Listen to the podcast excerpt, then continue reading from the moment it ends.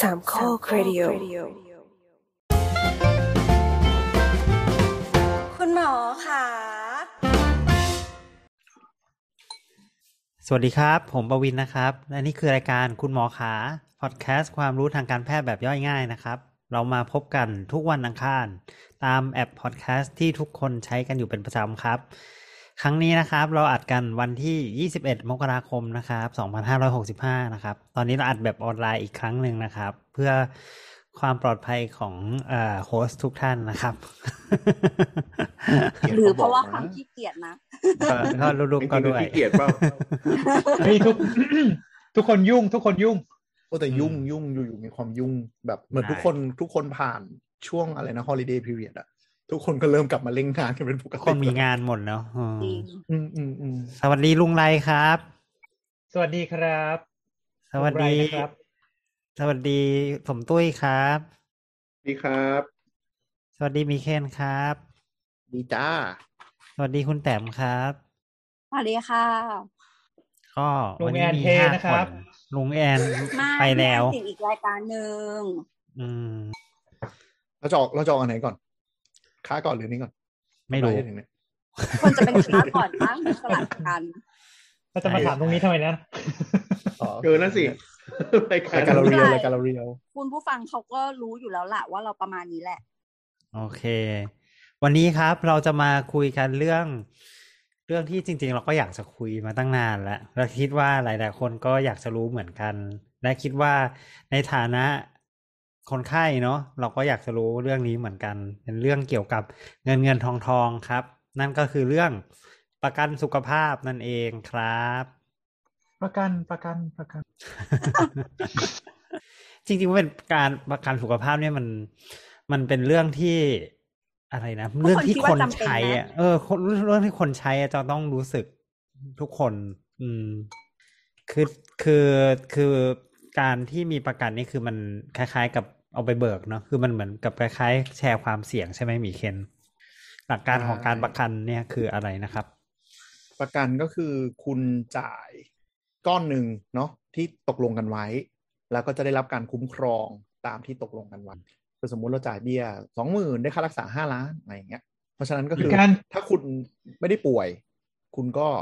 ไม่ได้ตังค์ไม่ได้ไม่ได้เบิกใช้ แล้วคุณก็เสียเบี้ยไปคือการจ่ายค่าคุ้มครองนั่นเองย่างนี้ปะ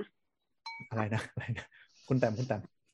เหมือนเหมือนทำประกันจ่ายค่าประกันรถประจำปีอะไรอย่างงี้ปะใช่เหมือนกันเหมือนกันมันคือเหมือนประกันอุบัติเหตุประกันเอ้ยโทษทีประกันเอ่อเอ้ยประกันประภักันยไอโฟนอะไรอย่างงี้ คล้าย ๆ ประกันอ่าไอโฟนอืมถ้าทำแตกก็จะได้จะได้เคลมประกัน แต่ถ้าไม่ทำเอแตกอก็เหมือนเสีย Apple ตังค์ Care ฟรีนิดนึงใช่ประมาณอืนั้นมก็คือก็คือเป็นการซื้อเพื่อปิดปิดความเสี่ยงด้านลบ เนาะหมายถึงว่าเรารู้ว่าเราแคปความเสียหายได้เท่าไหร่อะไรอย่างนี้มากกว่า เรียกใช่ครับว่าซื้อความสบายใจได้ปะอ๋อซื้อแล้วก็ช่สบายใจไหมซื้อความใช่ มัน อืมใช่ไหมหรือซื้อแล้วรู้สึกเสียดายเงิน ใช่ใช่เนี่ยแค่เราบอกซื้อความสบายใจได้ไหมด้วยคอนเซปต์อะใช่ มันคือซื้อความสบายใจหมายถึงว่า ภาษาภาษาเชิงเทคนิคก็คือเขาเรียกว่าเอ่อลิมิตดาวไซด์นึกออกไหมอย่างเราป่วยเนี่ย เราไม่รู้ต้องต้องเสียค่ารักษาเท่าไหร่อืมอาจจะขึ้นไปถึงสองล้านสามล้านสิบล้านเลยอื แต่ถ้าเรามีประกันที่มัน cover ตรงนี้ได้ เรารู้เราเสียเบี้ยปีละแสนหนึ่งพออืมแล้วเรายอมที่จะจ่ายแสนหนึ่งเลี้ยงไป แต่ว่าอืมฉันป่วยโรคนั้นขึ้นมาปึ้ง โอเค สบายใจแล้ว ไม่ต้องห่วงค่ารักษาเลย แบกกระเป๋าเข้าไปนอนโรงพยาบาลแล้วก็รักษาเต็มที่อะไรอย่างอืเงี้ยมส่วนใหญ่เคยได้ยินเคยได้ยินเวลาที่เขาขายอาจจะพูดคำว่าอะไรนะเสียน้อย เสียน้อยเสียยากเสียมากเสียง่าย ฉะนั้นอ่าการทำประกันก็คือ เลือกเสียน้อยตั้งแต่แรก จะได้ไม่ต้องเสียมากในภายหลังอะไรประมาณเนี้ยอ่าจะเป็นอืมคำที่อ่าประกันเขาชอบใช้อยู่แล้ว ซึ่งมันก็เป็นคอนเซปต์ของตัวประกันนั่นแหละจริงเราขอแชร์ประสบการณ์ก่อนได้ปะๆอือฮึคือด้วยความที่พ่อแม่เราเนี่ย เอาใหม่ แม่เราเป็นข้าราชการบำนาญเออ สิทธิพิเศษของเราละข้าราชการบำนาญไม่ใช่เรียกสิทธิพิเศษเขาเรียกว่าเป็นสวัสดิการละกันอ่าสวัสดิการเป็นสวัสดิการอ่า สวัสดิการของข้าราข้าราชการบำนาญเนี่ยก็คือว่าอ่าเอ่อเรื่องเรื่องเกี่ยวกับสุขภาพอะการไปหาหมอหรืออะไรอย่างเงี้ย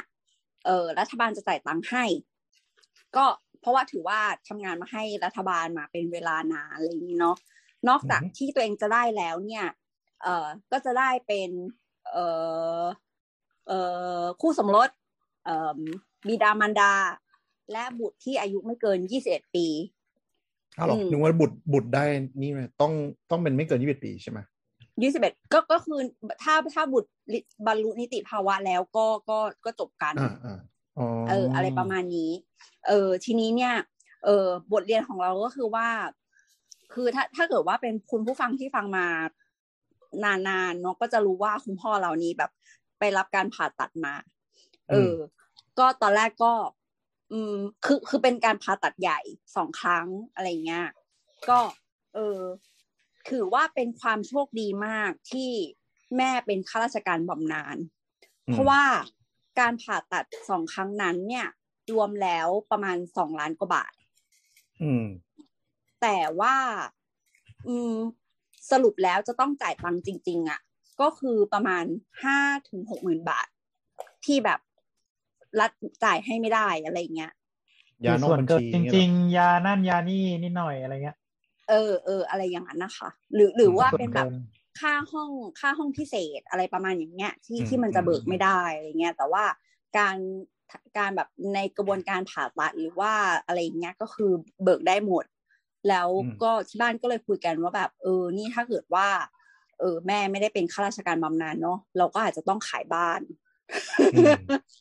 อะไรอย่างเงี้ย เออ นี่นี่คือ นี่คือเราก็เราเราก็เลยรู้สึกว่าแบบ เออ ชีวิตเรานี่มันแบบ การเป็นลูกข้าราชการบำนาญนี่มันมี privilege พอสมควร ก็คือไม่ต้องรับผิดชอบชีวิตพ่อแม่มากโดยเฉพาะสมัยก่อนนะเออโดยเฉพาะสมัยก่อน เพราะว่าเพราะว่าชุอ่า ยุคหลังๆ มาเนี่ยมันก็ดีขึ้นเนาะลดมีทั้งบัตรทองอืมอืมมีทั้งประกันสังคม หรือเออบางคนก็ประกันเอกชนเพิ่มขึ้นมาก ก็ก็ก็ก็นั่นแหละ เป็นสิ่งที่ เรื่องเรื่องเรื่องเรื่องสุขภาพนี่เป็นเพิร์กของข้าราชการตั้งแต่การก่อนแล้วที่ทำให้คนรุ่นนู้นเนาะเขาคิดว่าข้าราชการมันมั่นคงคือเรื่องนี้แหละ เป็นปัจจัยหลักๆใช่เลยใช่มีช่วงหนึ่งช่วงตอนที่เราแบบเรียนจบใหม่ๆ พ่อแม่ก็จะแบบไปสอบข้าราชการสิอะไรอย่างเงี้ยเพราะว่ามัน จะได้สบายตอนแก่แต่เราเข้าใจนะ เพราะว่าคนยุคนั้นอะอะไรที่มันกู้ง่ายสุดมันคือข้าราชการ เพราะว่าสมัยก่อนคือการออกสลิปเงินเดือน การมี bank statement เป็นเรื่องที่แบบโคตรไม่ปกติอะสมัยนู้นนะนะสามสิบสี่สิบอืมปีที่แล้วนึกออกปะเพราะฉะนั้นคือจะไปกู้บ้านกู้อะไรมันมันโคตรยากเลยในคนรุ่นนั้นแต่ในขณะที่พอมันเริ่มมาเป็นยุคเนี้ยมันกลายเป็นว่าพนักงานเอกชนเอกชนอะไรที่บริษัทใหญ่หน่อยมั่นคง มันก็ไม่ได้แพ้กันละอืมแต่ก็เข้าใจคนรุ่นเขาแหละเอออืม แต่ว่าถามว่าบ้านเราทำประกันสุขภาพและประกันชีวิตไหม ก็ทำนะอืมอืมอืมอืมก็ดีแล้ว เป็นเป็นการกระจายความเสี่ยง เออ มันก็มีในครอบบางอย่างครัวบางบางเคสแหละที่ว่าใช้สิทธิ์เบิกจ่ายไม่ได้ หรือว่าบางทีเราก็อยากได้ความสะดวกสบายเพิ่มขึ้นนิดนึงเนาะไปโรงพยาบาลเอกชนเอกชนอะไรอย่างเงี้ย มันก็จะมีเรื่องของพวกนี้ ทีนี้ขอขออธิบายหลักของประกัน เพิ่มต้นเอ่อเพิ่มเติมนิดนึง บางคนจะงงว่า เฮ้ย เวลาเวลาตัวแทนเนาะมาขายประกัน ว่าแบบเขาเอาเงินเราไปเท่านี้เท่านี้ แล้วถ้าเราเกิดรักษาครั้งหนึ่งเนี่ย ตั้งเป็นล้านเนี่ยเขาจะคุ้มหรอนู่นนี่นั่นอะไรอย่างเงี้ยธุรกิจของประกันเนี่ยก็คือเขาเขามีโมเดลรันความเสี่ยง เพราะฉะนั้นคือเขาอาจจะมองว่าการทำกรมธรรม์แบบเนี้ยหนึ่งพันใบอาจจะมีคนเบิกอย่างเงี้ยอยู่ประมาณห้าใบ อันนี้สมมตินะ เพราะฉะนั้น ถ้าคุณเกิดแจ็คพอตเป็นโรคแล้วได้เบิกขึ้นมา ประกันก็จะเจ๊งกับกรมธรรม์นี้ของคุณอยู่แล้ว แต่เขาจะไปเฉลี่ยอีกเก้าร้อยกว่าใบที่เขาไม่ได้เบิกเลย นึกออกไหมอะนี่คือธุรกิจของคือประกันหลักการหลักการก็คือการกระจายความเสี่ยงนั่นเอง แทนที่จะเป็นความเสี่ยงของคนคนเดียวก็เป็นความเสี่ยงของกลุ่มคนนะซึ่งซึ่งใช่ มันก็จะใช้หลักการทางระบาดวิทยามาตอบว่าอีกกลุ่มคนคนเนี้ยมันควรจะมีกี่คนที่เป็นโรคนี้นั่นเองใช่ก็จะรันโอ้ยประกันนี่เป็นอินดัสทรีที่สแตทหนักมาก แล้วก็ใช่แมทหนักมากมีคณิตศาสตก็คือทางร์หมอประกันภัย อืมๆใช่ ที่ค่อนข้างหนักอ่าว่าใช่จะคำนวณโมเดลออกมายังไงถึงจะดูคุ้ม แล้วก็อีกอันซึ่หงนึงคือจริซึ่งก็เจ๊งไปแล้วตอนเจอจ่ายจบของโควิดนี่เอง ไม่รู้โอ้ยเนี่ย มีเรื่องเล่ามีเรื่องเขาเล่าอุทธรณ์เขากำลังอุทธรณ์อีกรอบเดี๋ยวเดี๋ยวเล่าเดี๋ยวเล่าให้ฟังจบท้ายว่าทำไมดราม่าเนี้ยมันมันเกิดขึ้นมาได้ยังไง แล้วมันมันเป็นปัญหายังไงในมุมเรานะแต่เดี๋ยวขออืมเพิ่มนิดนึงคือประกันเนี่ยนอกจากเฉลี่ยความเสี่ยงอย่างที่บอกไปอะอีกอย่างหนึ่งคือ เขาจะได้เงินเราล่วงหน้า เพื่อจะเอาไปลงทุนของเขาอืมซึ่งเขาเชื่อว่าการที่เขาไปลงทุนเนี่ยมันสามารถสร้างความงอกเงยมากพอที่จะมาจ่ายค่าที่เราไปเบิกได้ สมมุติอย่างเมื่อกี้เราเราบอกว่ารวมมาหมื่นใบถูกไหม หมื่นใบเนี่ยเขาก็ได้เงินมาก้อนใหญ่มากเลยสำหรับแต่ละปี แต่ละปีเขาจะได้เงินมาหลักแบบพันล้านหมื่นล้านอะเขาจะเอาเนี้ยเงินเนี่ยไปลงทุน ไปลงทุนตามความเหมาะสมว่าเฮ้ยปีนี้เขาคาดการณ์ว่าจะมีคนเบิกออกสมมติสามพันล้านเขาได้เงินเข้ามาปุ๊บเขาไปลงทุนอะไรที่มันแบบได้สามพันล้านชัวร์ๆดีกว่า แล้วไอ้ส่วนเกินก็คือไปลงอะไรที่เสี่ยงหน่อย จะได้เป็นกำไรเขาบริษัทใช่เพราะฉะนั้นเราก็จะเห็นมากเลยว่าบริษัทประกันเนี่ยเนาะไม่ใช่เช่นตัวอย่างบริษัท XIX เนี่ย นะก็ก็มีตึกต้องเซ็นต่างๆมากมายอ่าในในในกรุงเทพมหานครซึ่งเปิดตึกให้เช่ากลายเป็นบริษัทอสังหาริมทรัพย์ไปซะอย่างนั้นนะครับใช่เพราะสังหรือหาว่าไปริมถืทอรัพย์มันเนาะไปถืออมหุ้นตามบริษัทอื่น ๆ อีกทีนึงอะไรอย่างนี้ใช่อืมเขาก็จะเอาเงินเนี่ย ไปซื้อกองทุนไปซื้อพันธบัตร แล้วก็อย่างเมืองไทยก็คือไอ้บริษัทที่หมอปินบอกก็คือ ลงทุนอสังหาเป็นเจ้าของตึกออฟฟิศให้เช่าเพราะเขามองว่ายิวมันค่อนข้างดีแล้วมันมั่นคง แล้วเจอ work from home ไปก็ไม่รู้ไปเปลี่ยนโมเดลก็นะอ่าอะไรอย่างเงี้ย อันนี้เขาก็อาเป็จนจะการคำเปินดวณไว้แล้ว working space ก็ได้นะอืมอันเนี้ยไม่ใช่แค่ประกันเอกชนนะครับ ประกันสังคมที่เราทำหรือกองทุนกบขอะไรพวกเนี้ยก็ใช้หลักการเดียวกัน คือเขาพูเงินมารวมกันอืมแล้วเขาก็จะไปลงแล้วทุเขานก็เพื่อให้เงินมันงอกเงยอืมใช่มันมันเป็นหลักการปกติของประกัน ไม่ใช่ว่าแบบเฮ้ยบางคนไม่รู้ไปอ่านว่าเฮ้ยทำไมประกันเอาเงินเราไปลงทุนเสี่ยงนู่นนนั่น อันนั้น ในสัญญาก็คือเราก็ให้เขาเอาไปลงทุนแล้วเขาก็ตามสัญญาที่เขาจะคืนเรา เพราะฉะนั้นถามว่าเป็นไปได้ไหมที่ประกันมีโอกาสล้มมี ก็คือเกิดอืมลงทุนผิดพลาดตอน 2009 เนาะ global financial crisis ก็มีบางประกันหลายที่ก็ล้มไป แล้วตอนอืมสองพันยี่แต่สิบเอ็อัดนเนี่ยนั้นนะคมัรับนเป็น2021ไม่น่านะมีแค่บ้านเราเนี่ยเออเดี๋ยวเล่าเดี๋ยวเล่าให้ฟังตอนตอนปิดตอนว่า เฮ้ยมันเกิดอะไรขึ้นกับไอ้ประกันโควิดเจอจ่ายจบเนี่ยที่มันเป็นดราโอเคม่ากันอยู่อะเดี๋ยวเดี๋ยวกลับมานิดนึงสองพันฮะอืมอ่าอะเอาต่อของคุณเลยแต่โทษโทษโทษโทษขอกลับมานิดนึงว่าเดี๋ยวเดี๋ยวคุณผู้ฟังเอ่อเกี่ยวกับก่อนจะเริ่มลึกไปแล้วก็จะขอให้พูดในประเด็นของว่า เออมันไอ้ที่เราพูดแบบทำประกันทำประกันเนี่ย จริง ๆ ประกันมันมีหลายแบบเนาะเออก็คือมีประกันสุขภาพอ่าประกันชีวิต ประกันอุบัติเหตุในสามอันที่ ที่ที่ที่เจอกันบ่อยๆว่าเอ๊ะไปทำประกันทำประกันมีประกันหรือเปล่าหรืออะไรประมาณอย่างเงี้ย ก็จะเป็นสามอันนี้เป็นอันหลัก อืม ซึ่งหลายคนก็อาจจะสับสนกันว่าแต่ละอันคืออะไรเนาะอันอันที่เราเจอบ่อยที่สุดก็น่าจะเป็นประกันชีวิตหรือเปล่านะใช่ไหมประกันชีวิต ประกันชีวิตกับอ่าประกันใช่ออมทรัพย์นี่คืออันเดียวกันหรือปะใช่ประกันชีวิตเป็นประเภทหนึ่งของประกันออมอ่าประกันออมทรัพย์เป็นประเภทหนึ่งของประกันชีวิตครับ อืมอ่าประประกันชีวิตนี่เอาหลักๆคือ คือถ้าตายใช่ไหมถึงจะได้ประมาณอย่างนั้นอืมประกันชีวิตมันจะมีหลายแบบอันนี้นเดี๋ยวเดี๋ยวเผื่อไม่ไม่อยากลงลึกแล้วกัน แต่เอาเป็นว่ามันจะมีประกันชีวิตหลัก ๆ ก็คือทำไปจ่ายครั้งหนึ่งแล้วคุ้มครองตลอดชีวิต ตลอดชีวิตในมุมของประกันคือ90หรือ99ปีแล้วแต่เจ้า ก็คืออมถ้าคุณตายภายในก่อน99ปี ได้ตังค์ไปหาผู้สืบทอดที่ที่คุณเขียนทายาทไว้กับประกัน อ่านึกนึกว่าได้ตังค์ไปจะเป็นใช้หลัทายาทงหรือหลังคนหลังหลังตาย แต่ถ้าบางอันก็คือครบ90ก็ถือนะว่าตายก็เอาเงินไปเอาเอาละอืมอืมอืมเออโอเคอะไรอย่างเงี้ย ซึ่งอันนี้คือประกันประมาณนั้นชีวิตเนาะจะไม่ได้เกี่ยวข้องอะไรกับการเอามาเบิก ค่ารักษาพยาบาลอะไรเลยอย่างนั้นใช่ไหมเดี๋ยวเดี๋ยวเดี๋ยวขอเสริมนิดนึงมันมันจะค่อนข้างซับซ้อนประกันเนี่ยโปรดักต์มันจะค่อนยิ่งผ่านไปมันจะยิ่งอืมซับซ้อนเอาเรื่องประกันชีวิตก่อนอืมมันจะมีแบบนี้แล้วบางคนบอกเอ้ยแล้วแบบเงินคืนล่ะใช่อันนั้นก็คือประกันออมทรัพย์ ก็คืออมจ่ายไปแล้วจ่ายรายปีเหมือนเหมือนฝากเงินเข้าไป แล้วก็อาจจะมีเงินปันผลคืนระหว่างทาง แล้วก็คุ้มครองเรื่องชีวิตด้วย ประเภทเนี้ยอาจจะตายอาจจะได้ไม่เยอะเท่าแบบแรก แต่เราจะได้เงินคืนระหว่างทางอ่าอืมแล้วก็บางทีก็คือเป็นประเภทครบอายุคือหมายถึงว่าครบสิบปีก็คือจะได้เงินก้อนกลับมา แต่ว่าความคุ้มครองชีวิตก็จะหายไปด้วย ครบสิบปีครบอืมยี่สิบปี หรือถึงอายุหกสิบอะไรเงี้ยแล้วแต่เลยประกันมันคราฟได้หลายแบบมากว่าเขาจะเสนอยังไงเอาไปหาทำใหม่อะไรประมาณนี้ ใช่ มันก็จะมีแบบคืนคืนเงินทุกปี คืนเงินทุกสามปี คืนเงินทุกห้าปี คืนเงินครบสิบปี คืนเงินเมื่อครบกรมธรรม์ทีเดียว อันเนี้ยอืมก็ต้องไปศึกษาดู อันนี้คือประกันชีวิตหลักๆ ประกันสุขภาพก็คือไม่มีเงินคืนไม่เกี่ยวข้องกับชีวิต แต่ถ้าคุณเจ็บป่วยอะไรก็ตาม ก็ไปเบิกตามเงื่อนไขของกรมธรรม์ได้ เหมือนประกันรถยนต์อะพูดง่ายอืมก็อันนี้คือถ้าถ้าหากว่าไม่ป่วยไม่มี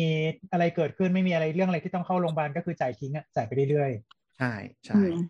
แล้วๆแต่ก็อ่าแต่ก็ยังดีที่เมื่อก่อนเมื่อก่อนในตัวเนี้ยมันลดภาษีไม่ได้แต่ตอนนี้คือยังดีที่มันลดภาษีได้ด้วยอ่าเริ่มมีการเปลี่ยนอืมแล้วให้มันลดภาษีมากขึ้นเพื่อคุ้มครองค่ารักษา ส่วนอ่าท่านผู้ฟังบางคนอาจเจอบางประกันที่บอกว่ามันเป็นประกันชีวิตที่คุ้มครองสุขภาพ หมายถึงอะไรอืมหมายถึงบางบริษัทบังคับทำประกันชีวิต แล้ว on top ประกันสุขภาพบนกรมธรรม์ประกันชีวิต คือเขาไม่ขายประกันสุขภาพเดียวอ๋อๆจริงๆคุคืณอต้องเป็นซื้อประกันชีวิตกับเขาก่อน มักจะเป็นแบบแบบแบบนี้มันมักจะเป็นส่วนใหญ่เลยแหละ คืออืมใช่ส่วนมากไม่ค่อยจะเจอที่จะบอกว่าขายประกันสุขภาพอย่างเดียวอ่าไม่ค่อยหลังๆไม่ค่อยเจอเริ่มเลยหลังๆต้องมองงี้ครับว่าเยอะขึ้น แต่อืมเดี๋ยวเดี๋ยวพูดแล้วกันว่ามันมันมีมันมีข้อดีข้อเสียต่างกันยังไงสองอันนี้ แล้วก็ขอพยานสุดท้ายคือประกันอุบัติเหตุ อันนี้ตรงตัวต้องเกิดอุบัติเหตุถึงเบิกได้คำว่าเกิดอุบัติเหตุคือมีอีเวนท์ที่ว่าเกิดอันนี้แล้วคอสอืมความเสียหายยังไงอืมซึ่งเช่น กินอาหารติดคองี้เป็นอุบัติเหตุเบิกได้ แต่วันหนึ่งอืมเป็นความดันปวดหัวปวดหัวงี้ไม่ได้ ต้องมีอะไรชัดเจน ตกบันได ตกตึกรถชนอ่าไปเที่ยวปีนเขาล้มแล้วสะดุดล้ม อ่าอย่างเงี้ยอืมคือคุ้มครองอุบัติเหตุหมด แต่เขาก็จะมีเขียนอีกด้วยนะว่าว่าอุบัติเหตุแบบไหนที่เขาคุ้มครอง เช่นแบบว่าเออคุณไป เล่นสกีอะไรเงี้ย บางทีก็จะไม่ไม่คุ้มครองคุณไปทำอะไรประบาดประหลาดกว่าชาวบ้านเนาะก็ก็อาจจะจะไม่คุ้มครองบางอย่างอ่าประกันอุบัติเรียเหกตุว่าแล้วเป็นแต่กรกิมจธรรกรรมม์เลยที่เล็งเห็นผลได้ว่าอาจจะเกิดอุบัติเหตุเขาก็อาจจะไม่คุ้มครอง เพราะว่ามันเพราะจะเป็นถ้าการใช่เพิ่มความเสี่ยงให้กับตัวเองเนาะก็ถ้าสมมุติว่าจะจะ เอ่อเอาประกันที่มันคุ้มครองกับพวกนี้ก็คุณก็อาจจะเป็นที่จะต้องจ่ายเพิ่มตามตามสัญญากรมธรรม์ว่าเนี่ยเดี๋ยวจะคุ้มครองตรงส่วนนี้ด้วยนะยกเว้นเหตุทะเลาะวิวาทอย่างเดียวเป็นต้น เราก็แบบว่าอ่าอะใช่แต่ว่าคุณก็ต้องใส่พรีเมียมเพิ่มขึ้นใช่แต่ประกันอุบัติเหตุส่วนใหญ่จะไม่คุ้มครองทะเลาะวิวาทนะครับ เพราะว่าเขาพิสูจน์ไม่ได้ว่าใครเริ่มก่อนอ๋ออืมทะเลาะวิวาทนับยังไง นับก็คือ คุณอาจจะเริ่มเริ่มโดนตีหัวก่อน แล้วคุณก็บุกเข้าไปตะลุมบอลกับเขา เป็นทะอืเลาะมวิวาทอืมเพราะฉะนั้นถ้าอยากเบิกประกัน โดนตีหัวปุ๊บ ไม่ตอบโต้ แจ้งตำรวจไปโรงพยาบาลอะเลไก็ตมยอ่าอย่างเงี้ยอาจจะเบิกได้ อันนี้ไม่มีเทคนิคอันขนี้องประกันเยอะ อันนี้ไม่ค่อยแน่ใจเลยว่าจริงๆแล้วเบิกได้หรือเปล่าเพราะส่วนใหญ่นี่คือพวกเคสทำร้ายร่างกายก็มักมักมักจะแจ้งไว้ก่อนว่าอาจจะเบิกไม่ได้เพราะว่าไม่มีใครพิสูจน์ได้ว่าอยู่ทำอะไรกับเขาด้วยหรือเปล่าถูกอ๋ถูอกมันบางทีมันต้องมีหลักฐานประกอบว่าคุณโดนทำร้ายร่างกายจากคนสุ่มจริง ๆ ไม่ใช่อยู่ๆอ่าอยากลางานเอาเพื่อนมาตีหัวแล้วเพื่อจะเบิกโรงพยาบาล มันมีคนอย่างนี้อ่าอ่าอ่าอ่าประกันเขาก็จะกลัวอย่างนี้ แล้วก็เอ่อเงื่อนไขของการคุ้มครองอุบัติเหตุมีหลายแบบมาก ต้องคือการทำประกันเนี่ยมันมีข้อเสียอย่างหนึ่งคือคุณต้องตั้งใจอ่าน แล้วก็เก็บหลักฐานดีๆ ว่าคุ้มครองประเภทไหนกรมธรรม์เนี่ยต้องอ่านดีๆกรมธรรม์การเดินประกันอุบัติเหตุบางอย่าง คุ้มครองที่บอกอุบัติเหตุบนถนนเนี่ยคุ้มครองเมื่ออยู่บนถนน เดินฟุตบาทโดนรถพุ่งเข้ามาชนไม่คุ้มครองมีนะครับ หรือข้อทำทำไมข้อหนึ่งทำไมพอฟังแล้วไม่มีความรู้สึกว่า โอ้เดี๋ยวฉันจะต้องกลับไปอ่านกรมธรรม์ของดิฉันใหม่นะคะใช่อะไรอย่างเงี้ยเลยอ่า หรือกรมธรรม์อุบัติเหตุที่คุ้มครองอันนี้จะเป็นเบี้ยวไปนิดนึงคืออ่าประกันเดินทางที่ชอบทำกันเนาะเวลาเดินทางต่างประเทศ ช่วงนี้ไม่ได้อืมปล้นทรัพย์ชิงทรัพย์ วิ่งราวทรัพย์ขู่กันโชคทรัพย์ ต้องไปเช็คนิยามตามกฎหมายนะครับ ว่าต่างกันยังไง บางอันบอกว่าเราทำประกันคุ้มครองทรัพย์สินใช่ไหมแต่ว่าในกรมธรรม์เขียนว่า อ่า ปล้นทรัพย์ปล้นทรัพย์เนี่ย คุณต้องโดนคนเอามีดมาจี้แล้วไถไปจากคุณนะแต่ถ้าเขาไม่ใช่วิ่งไม่มาสแนไม่ปใช่อย่างนั้นด้วยนะ คือถ้าสมมติว่าคำว่าอืมปล้นเนี่ย อาจจะต้องใช้เอออาจจะต้องมีคนมากกว่าหนึ่งคนด้วยนะอ่า มันจะมีอืมอืมเออเออเออมันอย่างเงี้ย อย่างเงี้ยมันจะมีอย่างเงี้ยคือถ้าสมมติว่าว่าถ้าถ้าสมมติว่าหนึ่งคนบางทีอาจจะใช้คำว่าจี้จี้ชิงทรัพย์เฉยๆอะไรเงี้ยอ่าใช่แต่ถ้าสมมติว่าชิงทรัพย์ปล้นเออโทษทีจะต้องแบบว่าสองหรือสามคนขึ้นไปอะไรแต่ตอนเนี้ยอ่ามันใช่มันมีคือมันมีคือข้อความอย่างนี้แหละของกฎหมายที่แบบว่าพลิกไปพลิกมา คือคือเออเรื่องนี้แหละเนี่ยผมยังจำไม่ได้เลยเห็นปะหรือไม่หรือการที่คุณแบบดึนั่งอยู่แล้วโดนจิกของไป อันนั้นเป็นวิ่งราวทรัพย์อย่างเงี้ยอ่าใช่กรมธรรม์คุณคุ้มครองหรือเปล่า อ่าเนี่ยต้องระวัง นี่คือการอ่านกรมธรรม์ให้ดี ทีนี้ทีนี้กลับมาเรื่องสุขภาพกับชีวิตนิดหนึ่งที่เกริดไปก่อนว่า ที่ที่อย่างอ่าหมอลายบอกว่า ประกันชีวิตส่วนใหญ่จะขายแล้ว on top สุขภาพ ไม่ค่อยมีกรมประกันสุขภาพเดี่ยว หลังๆกรมธรรม์สุขภาพเดี่ยวเริ่มมีแล้ว แต่ข้อเสียของกรมธรรม์สุขภาพที่ทำเดี่ยวเนี่ย มันจะคล้ายๆประกันรถ คือสมมุติคุณทำแล้วปีนั้นคุณเบิก ประกันมีโอกาสจะไม่ต่อให้ปีหน้าหรือขึ้นเบี้ยมหาศาลได้ ใช่อ่านึกออกไหมอืมเหมือนรถอะคุณปีนี้คุณชนเละเลยแล้วเบิกปุ๊บปีหน้าประกันบอกโอ้ยกูไม่ต่อให้มึงละไปหาประกันเจ้าอื่นไปอะไรอย่างเงี้ย ประกันสุขภาพที่เป็นตัวเดี่ยวแบบจ่ายทิ้งอะก็มีอย่างนี้เหมือนกัน อันนี้อันนี้ต้องบอกต้องบอกนิดนึงส่วน ประกันสุขภาพที่ on top ประกันชีวิตเนี่ย ส่วนใหญ่จะไม่ค่อย reject ถ้าไม่ได้มีการเบิกเกินสมควร เพราะว่าบางทีถ้ามีการบอกเลิกประกันจากฝั่งประกันเนี่ยมันจะมันจะไปทั้งแพ็กเกจแล้วก็บางที ถ้ามันไม่ถ้ามันไม่ไม่เป็นธรรมจริงๆเนี่ยมันก็จะมีเคสที่เปิดไปที่คอปพอได้อะเผื่อใครไม่รู้ปก็ปคือพคอปพคืออะไรคะคือสมาคมที่เขาคุ้มครองเรื่องประกันทั้งหมดนะครับ คือหมายถึงว่าเป็น regulator ของบริษัทประกันอีกทีหนึ่งเป็นออ regulator และผู้มีสิทธิ์ชี้ขาดด้วย คือตัดสินได้ อ๋อ เหมือนกสทช อะไรอย่างนี้เนาะอ่าอ่าใช่เหมือนกสทช เป็นประมาณนั้นและคอปพมีกองทุนสำรองไว้ด้วย ถ้าเกิดเคสมองว่าคอปพมองว่าบริษัทประกันต้องชดใช้ แต่บริษัทประกันอาจจะล้ม หรือไม่มีเงินชดใช้คอปพจะมีกองทุนสำรองมาตรงนี้ให้ด้วยอืมเพราะฉะคำนั้นคำเต็มคือคำเต็มคือ คณะกรรมการกำกับและส่งเสริมการประกอบธุรกิจประกันภัย ประมาณนั้นเหมือนเป็นบอสใหญ่ของวงการนี้ แล้วก็เอ่อบางอย่างถ้าคุณรู้สึกว่าไม่เป็นธรรมลองร้องเรียนไปก่อน เราอาจจะเจราจากันได้มากขึ้น เพราะว่า to be fair วงการเนี้ยเนาะธุรกิจประกันก็คือเขาเอาเงินเราไปก่อน เพราะฉะนั้นเวลาเขาจะจ่ายเนี่ยเขาก็ต้องพยายาม ไม่อยากจ่ายให้ได้มากที่สุดมีความอ้อยเข้าปากช้างไปแล้ว อ่า นิดหนึ่งนิดหนึ่งนิดหนึ่งแต่ ต้องบอกงี้บริษัทประกันดีๆ ก็มีนะ เพราะว่าบางบริษัทประกันเนี่ยเขาอยู่ด้วยความน่าเชื่อถือ แล้วเขาสามารถสร้างพรีเมียมแวลูได้ เพราะฉะนั้นอืมอ่าประกันประเภทเดียวกัน แต่ทำไมคุ้มครองเท่ากันแต่ทำไมเจ้านี้เรียกเบี้ยแพงกว่าเลยเลยก็ตามเขาอาจจะ cover ตรงนี้ว่าเขาเป็นประกันที่ยอมให้เบิกเยอะขึ้น เพราะฉะนั้นเขาจะเรียกเบี้ยเยอะขึ้นนึกออ๋ออกไหมอืมอืมอืมอย่างนี้ เป็นอย่างนี้ด้วยมันจะมีผลอ่าอืมแต่ว่าที่บอกก็คือไม่ได้การันตีว่าทำประกันชีวิตกับเขาแล้ว on top สุขภาพแล้วเขาจะไม่ยกเลิกนะ เขาก็จะมีโอกาสยกเลิกอีกมากมาย คือขอขอพูดนิดนึงโอกาสที่ไปทำประกันแล้วเขาจะยกเลิกเนี่ย หลักๆเลยก็คือ คุณเป็นโรคอยู่แล้ว และรู้ตัวว่าเป็นโรคอยู่แล้ว แต่ไม่แจ้งประกัน อืมอืมอืมอืมอันนี้เป็นเรื่องใหญ่เลยสำหรับคนทำประกันบางคนไม่รู้ อาจจะชอบไปลักไก่ ว่าไปตรวจเจอ แล้วแบบเฮ้ยกูไปรีบไปทำประกันดีกว่าเพราะว่าเดี๋ยวโรคนี้มาแน่นอนโอมาลงมาเร็งหรืออะไรเงี้ยนะถ้าคุณเผลอไปตรวจครั้งหนึ่งแล้วคุณรู้ ก็เวลาไปทำประกันเนี่ย มันต้องใช้สิทธิ์ในการที่ว่าคุณต้องดีแคลร์ทุกอย่าง ถ้าคุณไม่ดีว่าแคลไม่ร์เคยรู้มาก่อนเออถ้าไม่คุณไม่ดีแคลร์แล้วประกันไปเจอ ประกันนั้นเป็นโมฆะเลยบอยทันที ไปเจอหมายความว่าในระยะที่เราเรียกว่าอะไรวะเหมือน Windows Period อะอ่าวินโดว์พีเรียดก็ร้อยแปดสิบวันถึงหนึ่งปีแล้วแต่ประอะไรเภทแต่ประตกัอนนเนี้ยก็คือว่าถ้าบอกว่าถ้าเกิดเกิดเป็นเกิดเป็นอะไรขึ้นมาในในช่วงในช่วงช่วงเนี้ย ก็คือมบางทีบางทีประกันมันก็อาจจะวอย หรือว่าบังเอิญว่าว่าไปตรวจอะไรมาจากโรงพยาบาลไหนสักสักแห่งหนึ่งทีเนี้ยคือประกันมันเกิดไปไปได้ medical record ตรงนี้มาจะยังไงก็แล้วแต่เราไม่รู้ล่ะ ก็โมฆะหมายถึงว่ามันเอ่อหมายถึงว่าคุณรู้ว่าคุณเป็นก่อนที่จะจะทำประกันอืมอ่าของหมอไรนี่น่าน่าจะสนุกเพราะว่า ER นี่น่าจะข้องเกี่ยวเกี่ยวข้องกับประกันเลยเป็นเยอะพอสมควรส่วนและและที่สำคัญคือเป็นก็ไม่ได้เยอะมากที่สำคัญคือเป็น ER โรงพยาบาลเอกชนด้วย เออต้องแจ้งต้องแจ้งสิทธิ์อะไรอย่างเงี้ยเนี่ยอะทีนี้มันก็มันมันมันมีสนุกสนุกกันหนึ่งคือมันมีเคส อันนี้ที่ได้ยินมาก็คือ คนป่วยไม่รู้แต่ดันมี medical record เคสเนี้ย บางทีพลที่ทำประกันชนะนะ เคสนี้เกิดขึ้นได้ยังไง เกิดอุบัติเหตุเข้าโรงพยาบาลโดนส่งชิ้นเนื้อไปตรวจ แต่เจ้าของคนไข้ไม่รู้อืมไม่ได้มีการแจ้งหรืออะไรก็ตาม แต่ผลไปฝังอยู่ที่โรงพยาบาลเพ ราะฉะนั้นอ๋อบางทีเคสเนี้ยเขาถือว่าเป็นเจตนาบริสุทธิ์ ไม่ได้หมายถึงว่าไม่แจ้งเพราะไม่รู้ แต่ว่าไม่แจ้งอะเป็นการไม่แจ้งเพราะกูไม่รู้จริง ๆ ว่ากูเป็นอือืมมอืมไม่ใช่ไม่ใช่ไม่แจ้งเพราะปิดบัง ใช่อืมไม่แจ้งเพราะปิดบังอืมประมาณนั้นส่วนประกันสุขภาพก็ไอ้ยประกันชีวิต ส่วนใหญ่ไม่ค่อยมีเงื่อนไขอะไร เพราะว่าเขาเชื่อว่าคนมันไม่ตายง่ายๆยกเว้นแต่ว่ามีโรคที่จะแบบจะตายหาซูนภายในแบบไม่กี่ปีเราก็ต้องดีแคลร์ถ้าไม่ดีแคลร์ตายฟรีนะครับ มันเล็งอืมโรคหัวใจเรื่องอะไรที่ค่อนข้างแบบเนี้ย เราไม่ดีแคลร์ขึ้นมาเงี้ยก็ก็ถือว่าสีแต่ถ้าคุณดีแคลร์บริษัทประกันจะอยู่ที่ว่าจะพิจารณาว่าจะปรับเงินปรับเบี้ยเพิ่มขึ้นไหมหรืออะไรก็ตาม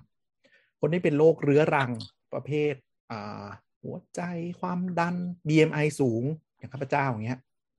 อืมเบี้ยเบี้ยประแพกันทั้งงขึ้นใช่ไหมอ่าสุขภาพเอกชนอ่าทั้งสุขภาพทั้งชีวิตขึ้นหมดอืมแต่เป็นตัวคูณเลยก็บางทีคูณหนึ่งจุดห้าเท่าสองเท่าอืมยังไม่รวมว่ามันจะขึ้นตามอายุด้วยนะ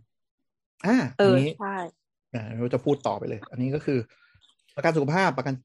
ส่วนใหญ่ประกันชีวิตอะมันจะเป็นแพลนที่เห็นเลยว่าจ่ายปีละเท่าไหร่ ไม่จะไม่ค่อยขึ้น มันจะเห็นเลย แต่ประกันสุขภาพขึ้นตามอายุนะครับ ทุกอัน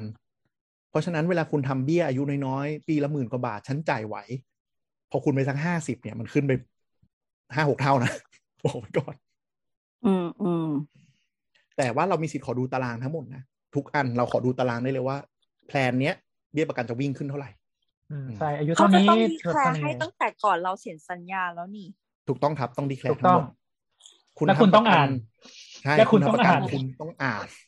คุณต้องอ่านกรมธรรม์เยอะขนาดไหนก็ต้องอ่านจริง ๆ เพราะว่า เพราะว่าเออนั่นแหละมันเป็นสิทธิ์ของคุณอะแล้วก็บริษัทประกันเขาก็จะเล่นอย่างนี้แหละ ถ้าตัวแทนพูดอะไร บอกว่าต้องรีบเซ็นหรืออะไรก็ตาม บอกว่าขออ่านก่อนเสมอ และถ้าคุณเผลอเซ็นไปแล้วเอ่อผู้ทำประกันมี มีสิทธิ์ในการบอกเลิกกรมธรรม์ทุกประเภทนะครับสิบสี่วันโดยไม่มีเงื่อนไข อันนี้จำไว้เลย คือคุณทำมาแล้วแล้วคุณวันหนึงแบบรู้สึกไม่สบายใจนั่งอ่านมีเวลาสิบสี่วันยกเลิกได้หมดนะเพราะฉะนั้นบางประกันก็จะบอกก็จะเน้นทำง่าย คลิกคลิกคลิกคลิกอ่าแม่งส่งกรมธรรม์มาเลยชาร์จตังกูเลยอะไรเงี้ยเรามีสิทธิ์บอกเลิกได้ทั้งหมด แต่แต่ประกันสุขภาพเนี่ยเบี้ยนะเบี้ยเนี่ยมันจะเริ่มน่ากลัวหลังจากอายุห้าสิบห้าคือเบี้ยมันอาจจะบานแบบสมมติเล็กๆหมื่นเจ็ดไต่ไปจนถึงสามหมื่นจนถึงอายุสี่สิบห้าสิบเลย แล้วพออืมห้าสิบห้าเป็นต้นไปปุ๊บแม่งสามหมื่นสามหมื่นห้าสี่หมื่นเจ็ดห้าหมื่นกว่าแม่งวิ่งเลยแบบแล้วถ้ายิ่งยิ่งคุณช่วงอายุประมาณเจ็ดสิบอะเบี้ยแม่งขึ้นปีละแบบเป็นหมื่นอะมีจริง อืมอืมทีนี้มันก็จะมีคำถามว่าเอ้าแล้วถ้ามันขึ้นทุกปีจะรีบทำทำไมทำปีท้ายๆก็เหมือนกันนี่ใช่ไหมนึกออกปะในเมื่อเบี้ยมันค่อนข้าง fix อยู่แล้วในแต่ละ plan แบบ ได้ค่ารักษาด้วยนั่นเท่าเนี้ยทำปีท้ายๆอะ ก็เท่ากันถ้าเปิดตาราง อ่า จริง ๆ คืออะไรรู้ไหม จริง ๆ ก็คือ ถ้าคุณทำตอนอายุเยอะอะโอกาสที่คุณจะเป็นโรคเรื้อรังเนี่ยอย่างความดัน BMI สูงเนี่ยมันจะสูง เพราะฉะนั้นเบี้ยจะโดนปรับเกิน standard ขึ้นไปนึกออกไหมตะกี้เรากำลังหรือพูดว่าเขาไม่รับทำด้วยซ้ำใช่กำลังจะบอกมีสองเคสก็คือ ไม่อ่าปรับเบี้ยแพงมหาศาลไม่พอ ไม่รับทำเลย ก็คือถ้าคุณมีโรคที่ค่อนข้างเรื้อรังที่แบบมีความเสี่ยงสูง เช่น หัวใจ BMI เกิน เบาหวาน อะไรพวกเนี้ยโรคโรคโรคคนเมืองอะโรคถ้าไตบางทีอ่าโรคไตเกินสามโรคปุ๊บประกันรีเจ็คเลย ไม่ทำให้ อย่างอย่างข้าพเจ้าก็เนาะทั้งความดันทั้งอะไรเกินปุ๊บก็คือรีเจ็คเลย อย่างเงี้ยทำไม่ได้ แต่ก็จะมีกรมธรรม์ที่คุณพ่อคุณแม่ทำให้ตั้งแต่ตอนเด็กอะพวกนั้นยังคุ้มครองอยู่ แล้วก็ไม่ได้โดนปรับเบี้ยเพราะถือว่าเป็นการ engage กับตรงนั้นนึกออกไหมมันก็ไปตามแผนที่เซ็นไว้ อ่าอย่างเงี้ย แล้วก็ส่วน อีกอันหนึ่งถ้าไม่ใช่เป็นโรคที่เป็นทั้งตัวแล้วรีเจ็คอีกอันหนึ่งก็คือ เป็นโรคเฉพาะส่วนไม่คุ้มครองส่วนนั้น เช่นเคยผ่าตัดลำไส้โรคที่เกี่ยวข้องลำไส้ทั้งหมดจะไม่รับการคุ้มครองเลย อืมโหอันนี้ความรู้ใหม่เลยว่ะใช่ บางทีประกันให้ยอมทำแต่จะใส่คลอสเว้นไว้ว่าคุณเคยผ่าตัดลำไส้ หลังจากเนี้ยมะเร็งลำไส้ลำไส้เน่าบ้าบอคอแตกอะไม่คุ้มครองอืมคุณเคย ตันนี่นั่น เพราะว่าเคยผ่าตัดลำไส้แล้วโอกาสที่มันจะเกิดพวกลำไส้อุดตัน หรือว่ามีพังผืดในในในช่องท้องก็มันก็จะเยอะขึ้นอยู่แล้วเอออ่าใช่พวกเนี้ย หรือว่าเป็นเกี่ยวกับตา เคยรักษาตาเคยผ่าตัด อะไรนะช่องคอที่นั่นอะเอรอยนี้ไม่แน่ใจแต่ว่านั่นแหละ ส่วนใหญ่เป็นจะเป็นอวัยวะเป็นชิ้นอะเขาจะเวฟการคุ้มครองอวัยวะชิ้นนั้นไปเลย ปอด สมมติคุณเคยมีโรคปอด ก็จะเวฟการคุ้มครองปอดทั้งหมดโรคเกี่ยวข้องกับปอดเวฟหมดเลย นี่แหละครับ แล้วประกันสุขภาพของเอกชนกับประกันสุขภาพของรัฐเนี่ยมันต่างกันไหมประกันสุขภาพรัฐสิทธิสิทธิพลเมืองอะนะสามสิบาทใช่ไหมบัตรทอง เดี๋ยวนี้เขาขึ้นประกัเป็นนสัร้งอยคมบาทแล้ว แล้วเขาก็เลยบอกว่าให้ใช้คำว่าระบบประกันสุขภาพทวนหน้าแทนจ้ะแล้วก็ขึ้นขึ้นตามเงินเฟ้อป่ะแต่แต่เดี๋ยวขอขอพูดไปนิดนึง Supposed ประกันสุขภาพ to เอกชนเนี่ย มันจะมีอันที่อันที่เราพูดไปก่อนทั้งหมดอันเนี้ยคือการที่เราไปทำเองปะ แต่บริษัทอืมเอกชนหลายที่จะมีประกันกลุ่ม ประกันกลุ่มเนี่ยจะคล้ายๆพวกประกันสังคม ก็คือ คุณไปในฐานะพนักงานบริษัทเนี้ยคุณก็จะมีตารางเบิกได้เท่านี้ ส่วนใหญ่มันจะเบิกได้ไม่ไม่ไม่เต็มหรอก มันจะเป็นช่วยช่วยค่าใช้จ่ายมากกว่า โดยเฉพาะอืมบางทีแบบประเภทแล้วก็ OPD บางทีอะไรเหมือนแบบพวกพวกค่าเบี้ยก็หักจากหักจากเงินเดือนป่ะอ่า ส่วนใหญ่ไม่ค่อยละหลังไม่ค่อยเนาะอืมๆอืมเขาจะไม่ค่อยไม่หักไม่หักไม่หักจากเงินเดือนครับ เบี้ยเบี้ยประกันหมู่ไม่ค่อยหักจากเงินเดือน ใช่ก็คือบริษัทเป็นคนจ่ายให้ ใช่ถือว่าเป็นใช่สวัสดิการ ก็จะส่วนใหญ่ก็จะคุ้มครอง OPD มันแต่ละอันนี้แล้วแต่สกีมบริษัทเลยนะบางบริษัทคือไม่ทำ OPD ให้เลยทำ IPD ล้วนๆ ก็คือป้องกันมึงชิบหายตายหาหนักอย่างเดียว OPD ก็ไปบำเบิกบริษัทเองหรือว่าจ่ายเองอะไรอย่างเงี้ย บางทีเขาก็เขาเรียกไงอะถ้า เอาแบบพื้นฐานสุดก็คือประกันสังคมบวกกับประกันหมู่ อืม อืม ประกันหมู่อ๋อแต่ส่วนใหญ่จริงมันจะ พื้นฐานที่บริษัทซื้อกันก็จะเป็นแบบประกันอุบัติเหตุอ่าบาดเจ็บจากการทำงานอะไรประมาณเนี้ยแต่แล้วก็ประส่วกันนหมู่แล้วก็เออส่วนส่วนใหญ่ส่วนใหญ่พวกประกันหมู่เนี่ยไอ expense ที่ให้มามันก็จะค่อนข้างน้อย ใช่ใช่จะน้อยจะน้อยอืมเป็นเป็นแค่ช่วยเหลือค่าใช้จ่ายแหละให้เบิกจ่ายบางกองไปได้อืมได้ไม่ว่าจะเป็นก้อนเดียวอะเหตุหรือว่าในส่วนของ OPD ก็ตามอะไรเงี้ยแต่เราว่าประกันหมู่จริงๆขึ้นอยู่กับเบี้ยแต่ละเบี้ยบริษัทนะ เพราะเราก็เคยเห็นบริษัทที่อย่างบริษัท เชนที่เสิร์ฟกาแฟเนี่ย ก็จะให้เบิกได้ ปีละห้าหมื่นอะไรไงทั้งอย่างเนี่ย อืมปีเยอะเหมือนกันถ้าจำไม่ผิด อืมคือบางบริษัทอะลดหลังๆ เทรนด์หลังๆ นะเขาลด OPD ลง แล้วมาให้มาเป็นเบิกจ่ายตรงแทนอืมถามว่าทำไม เพราะว่า พอมันมีคุ้มครอง OPD ใช่ปะมันจะมีสิ่งเกิดสิ่งที่เรียกว่าเบิกพัมเพื่อ อ๋อ คืออมคืออืมคือประกันเนี่ยหลังๆเนี่ยทิศทางประกันเมืองไทยจะค่อนข้าง ถ้าทำ OPD นะครับ เบี้ยจะแพง อันนี้ส่วนตัวอ่าอันนี้ส่วนตัวถ้าแนะนำนะ ประกัน OPD เราเรารู้สึกว่าไม่ค่อยจำเป็น พยายามแบบควังเงินตัวเองแล้วเน้น IPD ก็คือแบบลิมิตดาวไซด์ที่แบบเกิดเป็นโรคค่ารักษาเป็นล้านๆดีกว่า เพราะว่าอืมถ้าคุณเอา OPD ด้วยอะเบี้ยจะแพงมาก เพราะว่าบริษัทประกันไทยเริ่มเรียนรู้ว่าคนไทยเบิกพัมเพื่อเยอะ คือสมมติแพนเดียวกันคุณมี OPD เพิ่มขึ้นมาแบบแค่ครั้งละพันกว่าบาทอะเบี้ยบางทีโดดปีหนึ่งหลายหมื่นเลยแต่เราเพราะว่าเราแต่เราอะไรนะว่าอย่างนี้หมีเคนมันก็มีคนที่มันป่วย OPD เยอะเหมือนกันหมายถึงว่า คนที่อ่าเข้าใจไม่สเข้าใจบายแต่เข้าใจ OPD เยอะอย่างเงี้ยแล้วเขาอาจจะไม่ได้สนใจในพาร์ทที่เป็น IPD ก็ได้อะไรเงี้ยถ้าถ้าเขามองว่าเขาใช่ใช่ใช่เขาแข็งแรงประมาณนึงแล้วหรืออะไรประมาณอย่างเงี้ย อ่าใช่ อันนี้อันนี้อันนี้ต้องซึ่งต้จองยอริงมๆก็รับแล้วว่าแต่เนาะแล้วแต่คน อืม OPD มันจะเหมาะอย่างนี้ด้วย เหมาะกับข้าราชการ อืมข้าราชการเขามีไอ้ตัวเนี้ยเนาะสิทธิ์เบิกข้าราชการในการนอน IPD ถูกปะแทบจะไม่ต้องจ่ายอยู่แล้ว แต่ OPD อืมบางทีเขาขี้เกียจไปโรงพยาบาลรัฐไงอืมเขาก็จะไปเข้าใจข้างนอกอย่างเงี้ยเข้าใจ OPD ก็จะเหมาะกับเขาก็จะเหมาะกับคนในแต่ละลักษณะกันออกไปในรูปแบบการใช่ใช้ใช่ชีวิตใช่ของตัวเองกันออกไปอะไรเงี้ยเนาะเออเอออันนี้พูดไปก่อนแต่อันนี้เราพูดถึงว่าถ้าแบบ no clue อะนะลองเริ่มศึกษาดูเพราะว่าบางคนนะ เช็คเรทปุ๊บ ฉันจะเอานู่น ฉันจะเอานี่ เอา OPD เต็ม เอา IPD เต็มเปิดเบี้ยมากูหงายหลังอะไรอย่างเงี้ยอืมใช่ใช่ใช่เพราะคือคือนึกออกมาพอพอแบบฟอร์มประกันก็ถามว่าคุณอยากได้คุ้มครองอะไรบ้างทุกคนก็ต้องแบบ อยากได้ทุกอยากได้อยากได้ทุกอย่างที่สุดอืมแล้วเบี้ยออกมาแสนหนึ่งเนี่ยก็แบบอะไรวะเออไม่แปลกไม่แปลกก็นั่นแหละลองค่อยๆค่อยๆดูไป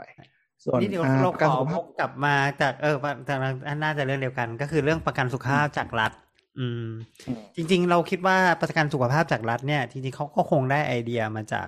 ประกันสุขภาพเอกชนนั่นแหละ ก่อนหน้านี้นั่นแหละใช่ใช่อืมใช่แล้วเขาก็เลยเอามาแอพพลายว่าเฮ้ยถ้าในแบบเนี้ยถ้าเราก็ก็ให้รัฐทำประกันให้ทุกคนเลยสิอ่าทุกคนจะได้ไม่แบบ อ่า จะได้ไม่มีใครแบบว่ารู้สึกว่า อ่าค่ะ อะไรนะไม่ไม่เท่าเทียมกันหรือว่ารู้สึกว่าได้ได้ได้มีคุณภาพชีวิตทุกคนที่ดีขึ้น คือไม่รู้ถ้าถ้าป่วยก็คงไม่ได้แบบโดนทอดทิ้งอะไรประมาณอย่างนั้นนะอืมเหมือนใช่กันเพราะว่าทุกคนก็เสียเสียแท็กให้รัฐอยู่แล้ว ทุกปีใช่ทุกวันคือมันก็คือมันมันอันนี้มีความมันก็แล้วแต่เราว่ามันแล้วแต่ประเทศว่ะมันแล้วแต่แล้วแต่ความคิดของคนในแต่ละประเทศอ่าคนในใช่แต่ละประเทศมันก็บางคนบางคนเขาก็อาจจะ ไม่แคร์ก็ได้ว่าเขาเขาเขาเขาไม่แคร์เรื่องสุขภาพเขาแคร์เรื่องอื่นหรืออะไรประมาณเนี้ยใช่อืมคือมันก็มีหลักการคิดอย่างอเมริกาเนาะเขาจะใช้หลักการคิดอ๋อว่าชีวิตมึง ชีวิตมึงมึงก็ดูแลตัวเองอ่าคือรัฐไม่ใช่คิดให้ คุณจะไป manage ประกัน คุณก็ไปดีลเอกชนเอง ถ้าคุณไม่อยากทำประกัน เพราะว่าคุณคิดว่าคุณแน่ คุณก็ไปดีลกับค่ารักษาที่เกิดขึ้นเอง ไม่มีใครผิดไม่มีใครถูกอะไรใช่เขาอาจจะคิดว่า เอ้ยเอาเงินไปทำอย่างอื่นดีกว่า อย่าเอาเงินมาใช่ลงกับเรื่องสุขภาพเลย เงินเงินที่ใช่จ่ายเป็นภาษีไปเนี่ยเนาะเอาไปทำทำถนนดีกว่าทำอ่ารถไฟฟ้าดีกว่าอะไรประมาณทนี้ำอะไรเพื่อที่ให้ก่อให้เกิด GDP เพิ่มขึ้น อะไรอาจจะเป็นแบบนั้นใช่คือมันก็แล้วแต่แต่ละประเทศคิดนั่นแหละนะคงไม่เหมือนกันอืมแต่จริง ๆ หลักการการที่แบบถ้าประชากรสุขภาพดี มันทำงานได้มันก็ generate รายได้กลับเข้ามาเองอะ อันนี้คือแบบสิ่งที่เป็นแนวคิดยุคใหม่ ใช้คำนี้อืมดีกว่า คือคืออืมโครงการประกันสุขภาพทั่วหน้าเนี่ยมันก็เป็นแบบอย่างให้หลายประเทศจริง ๆ ว่า ถ้าดูมองที่โครงการนะมันขาดทุนบักโกกอยู่แล้ว เพราะคุณเก็บตังค์คนละสามสิบาทร้อยบาทอะเราทุนมันต้องสับทุกอย่าง แต่ว่าคุณต้องไม่มองว่าเฮ้ยการที่ประชากรไม่ป่วย การที่ประชากรกลับมาทำงานได้มีชีวิตเนี่ย มันสร้างแรงงานสร้างอะไรกลับเข้ามาในระบบขนาดไหน มันมีก็มันมีก็จะผลตอบแทนด้านอื่นเนาะนอกจากเรื่องด้านของอ่าสุขภาพอืมอืมหรือในทางในทางกลับกันก็คือ เฮ้ย การที่มันมีประกันสุขภาพทั่วหน้าที่ดีเนี่ย หรือหรือแบบประกันในหลายประเทศที่มันดีเนี่ย คนก็ไม่ต้องกังวลเรื่องการเก็บเงิน อาจจะอืมกล้าใช้เงินมากขึ้น ก็จะหมุนอืมเศรษฐกิจได้ดีกว่า อย่างเงี้ยอืมอืมมันมีหลักการคิดหลายโมเดลที่ที่ที่พูดตรงๆว่ายังทะเลาะกันอยู่ยังทะเลาะกันอยู่ว่ามันมีรูปแบบอย่างบางประเทศเนี้ยเขาไม่ทำแบบเราก็คือรัฐไม่ได้แบกทั้งหมด แต่มีประกันโคที่เพบางปะโคเพอะโคเพด้วยส่วนหนึ่งอันนั้นคือจ่ายร่วมกันเนาะรัฐช่วยอะไรที่มันแบบ จ่ายเกินเลเวลที่น่ากลัวรัฐโคจะช่วยเพผ่อนนี่ให้น่าจะเป็นที่ญี่ปุ่นเนาะที่ที่ที่เห็นได้ชัดเจนรู้สึกจะคือถ้าคุณรักษาโคเพสมมุติอ่าอืม ยกตัวเลขมาลอยๆว่า คุณน่ะต้องมีจ่ายค่ารักษาเนี่ยประมาณ20%ของเงินเดือน ที่รายได้ อืม แต่ส่วนที่เกิดนั่นน่ะเดี๋ยวรัฐช่วยโปะให้ คุณจะได้ไม่ล้มละลายจากการมานั่งรักษาอือะไรมอย่างเงี้ย อืม หรือในขณะเดียวกันก็คือบางประเทศก็คือจะมีประกันของรัฐ คือหมายถึงว่ามีแพ็กเกจให้เลือก แต่บังคับทำนะ คุณต้องทำ เวอร์ชั่นต่ำสุด คล้ายๆ ประกันสังคมอะบังคับ แต่ว่าคุณอือม on top ได้ รัฐเป็นคนคุ้มครองอืมอันนี้เช่นที่ไหนนะสวิตหรือเปล่านะจำไม่ได้สวิตหรือยุโรปจะมีอืมบางประเทศ จะมีโครงการอะไรมีของเขาอะบูชงบูชิวอะไรไม่รู้เยอะแยะเต็มไปหมด อืมอืมเราเราเราเรายอมรับว่าเราศึกษาไม่ละเอียด เพราะว่าแค่เปิดมาแล้วก็หงายตึงแล้วมันปวดหัวมากมันมีมันมีอืมความแนวความคิดเยอะแยะมากเลยเนาะแล้วแต่ละประเทศก็มีแนวความคิดและการ implement ที่ไม่เหมือนกันในแต่ละประเทศ อืมอะ แต่ของบ้านเราเอาเอาตรงๆสองอันเนาะบัตรทองหรือสุขภาพทั่วประกันสุขภาพทั่วหน้าก็คือ สิทธิที่ประชาชนคนไทยทุกคนมี สัญชาติไทยเนาะสัญชาติไทยย้ำเออสัญชาติไทยสัญชาติไทยอือฮึเกิดมาปุ๊บมีเลขบัตรประชาชน มีเลขประชาชนปุ๊บจะมีสังกัดเลยว่าคุณต้องไปรักษาที่ไหน อันนี้เผื่อใครไม่รู้อืมเข้าเว็บอะไรนะสปสชใช่ไหมอืมใช่ อ่าเอารหัสประชาชนตัวเองไปกรอกก็จะรู้ว่าอ๋อกูสังกัดที่นี่เหรอบางคนไม่รู้ทั้งชีวิตก็มีลองไปกรอกดู ไม่แต่ว่าแต่ว่า อันเนี้ยคือถ้าถ้าเกิดอันเนี้ยเราสามารถอธิบายช่วยช่วยหมีเคนอธิบายได้นิดนึงอะเนาะว่าเอาเลยเออ ถ้าเราเป็นคนทั่วไป ไม่รู้เราแบบไม่รู้อะไรสักอย่าง เริ่มจากไป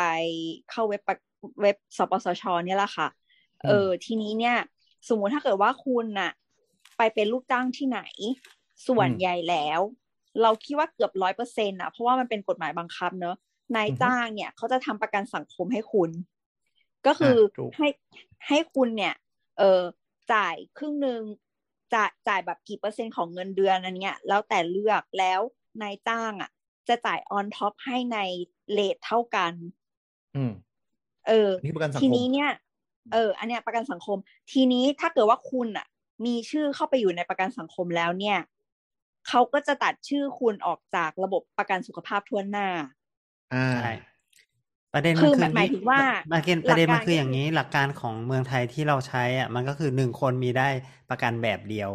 อืมของประกันของรัฐอืมได้แบบเดียว ซึ่งประกันของรัฐอ่าตอนเนี้ยมีสามแบบเนาะก็มีแบบแรกก็คือที่ที่แต้มพูดไปตอนแรกก็คือประกันของระบบข้าราชการข้าราชการอ่าอืมแบบที่สองก็คือไอ้ประกันสุขภาพทั่วหน้าหรือสามสิบาทในยุคเก่าหรือที่เคยเรียกว่าสามสิบาท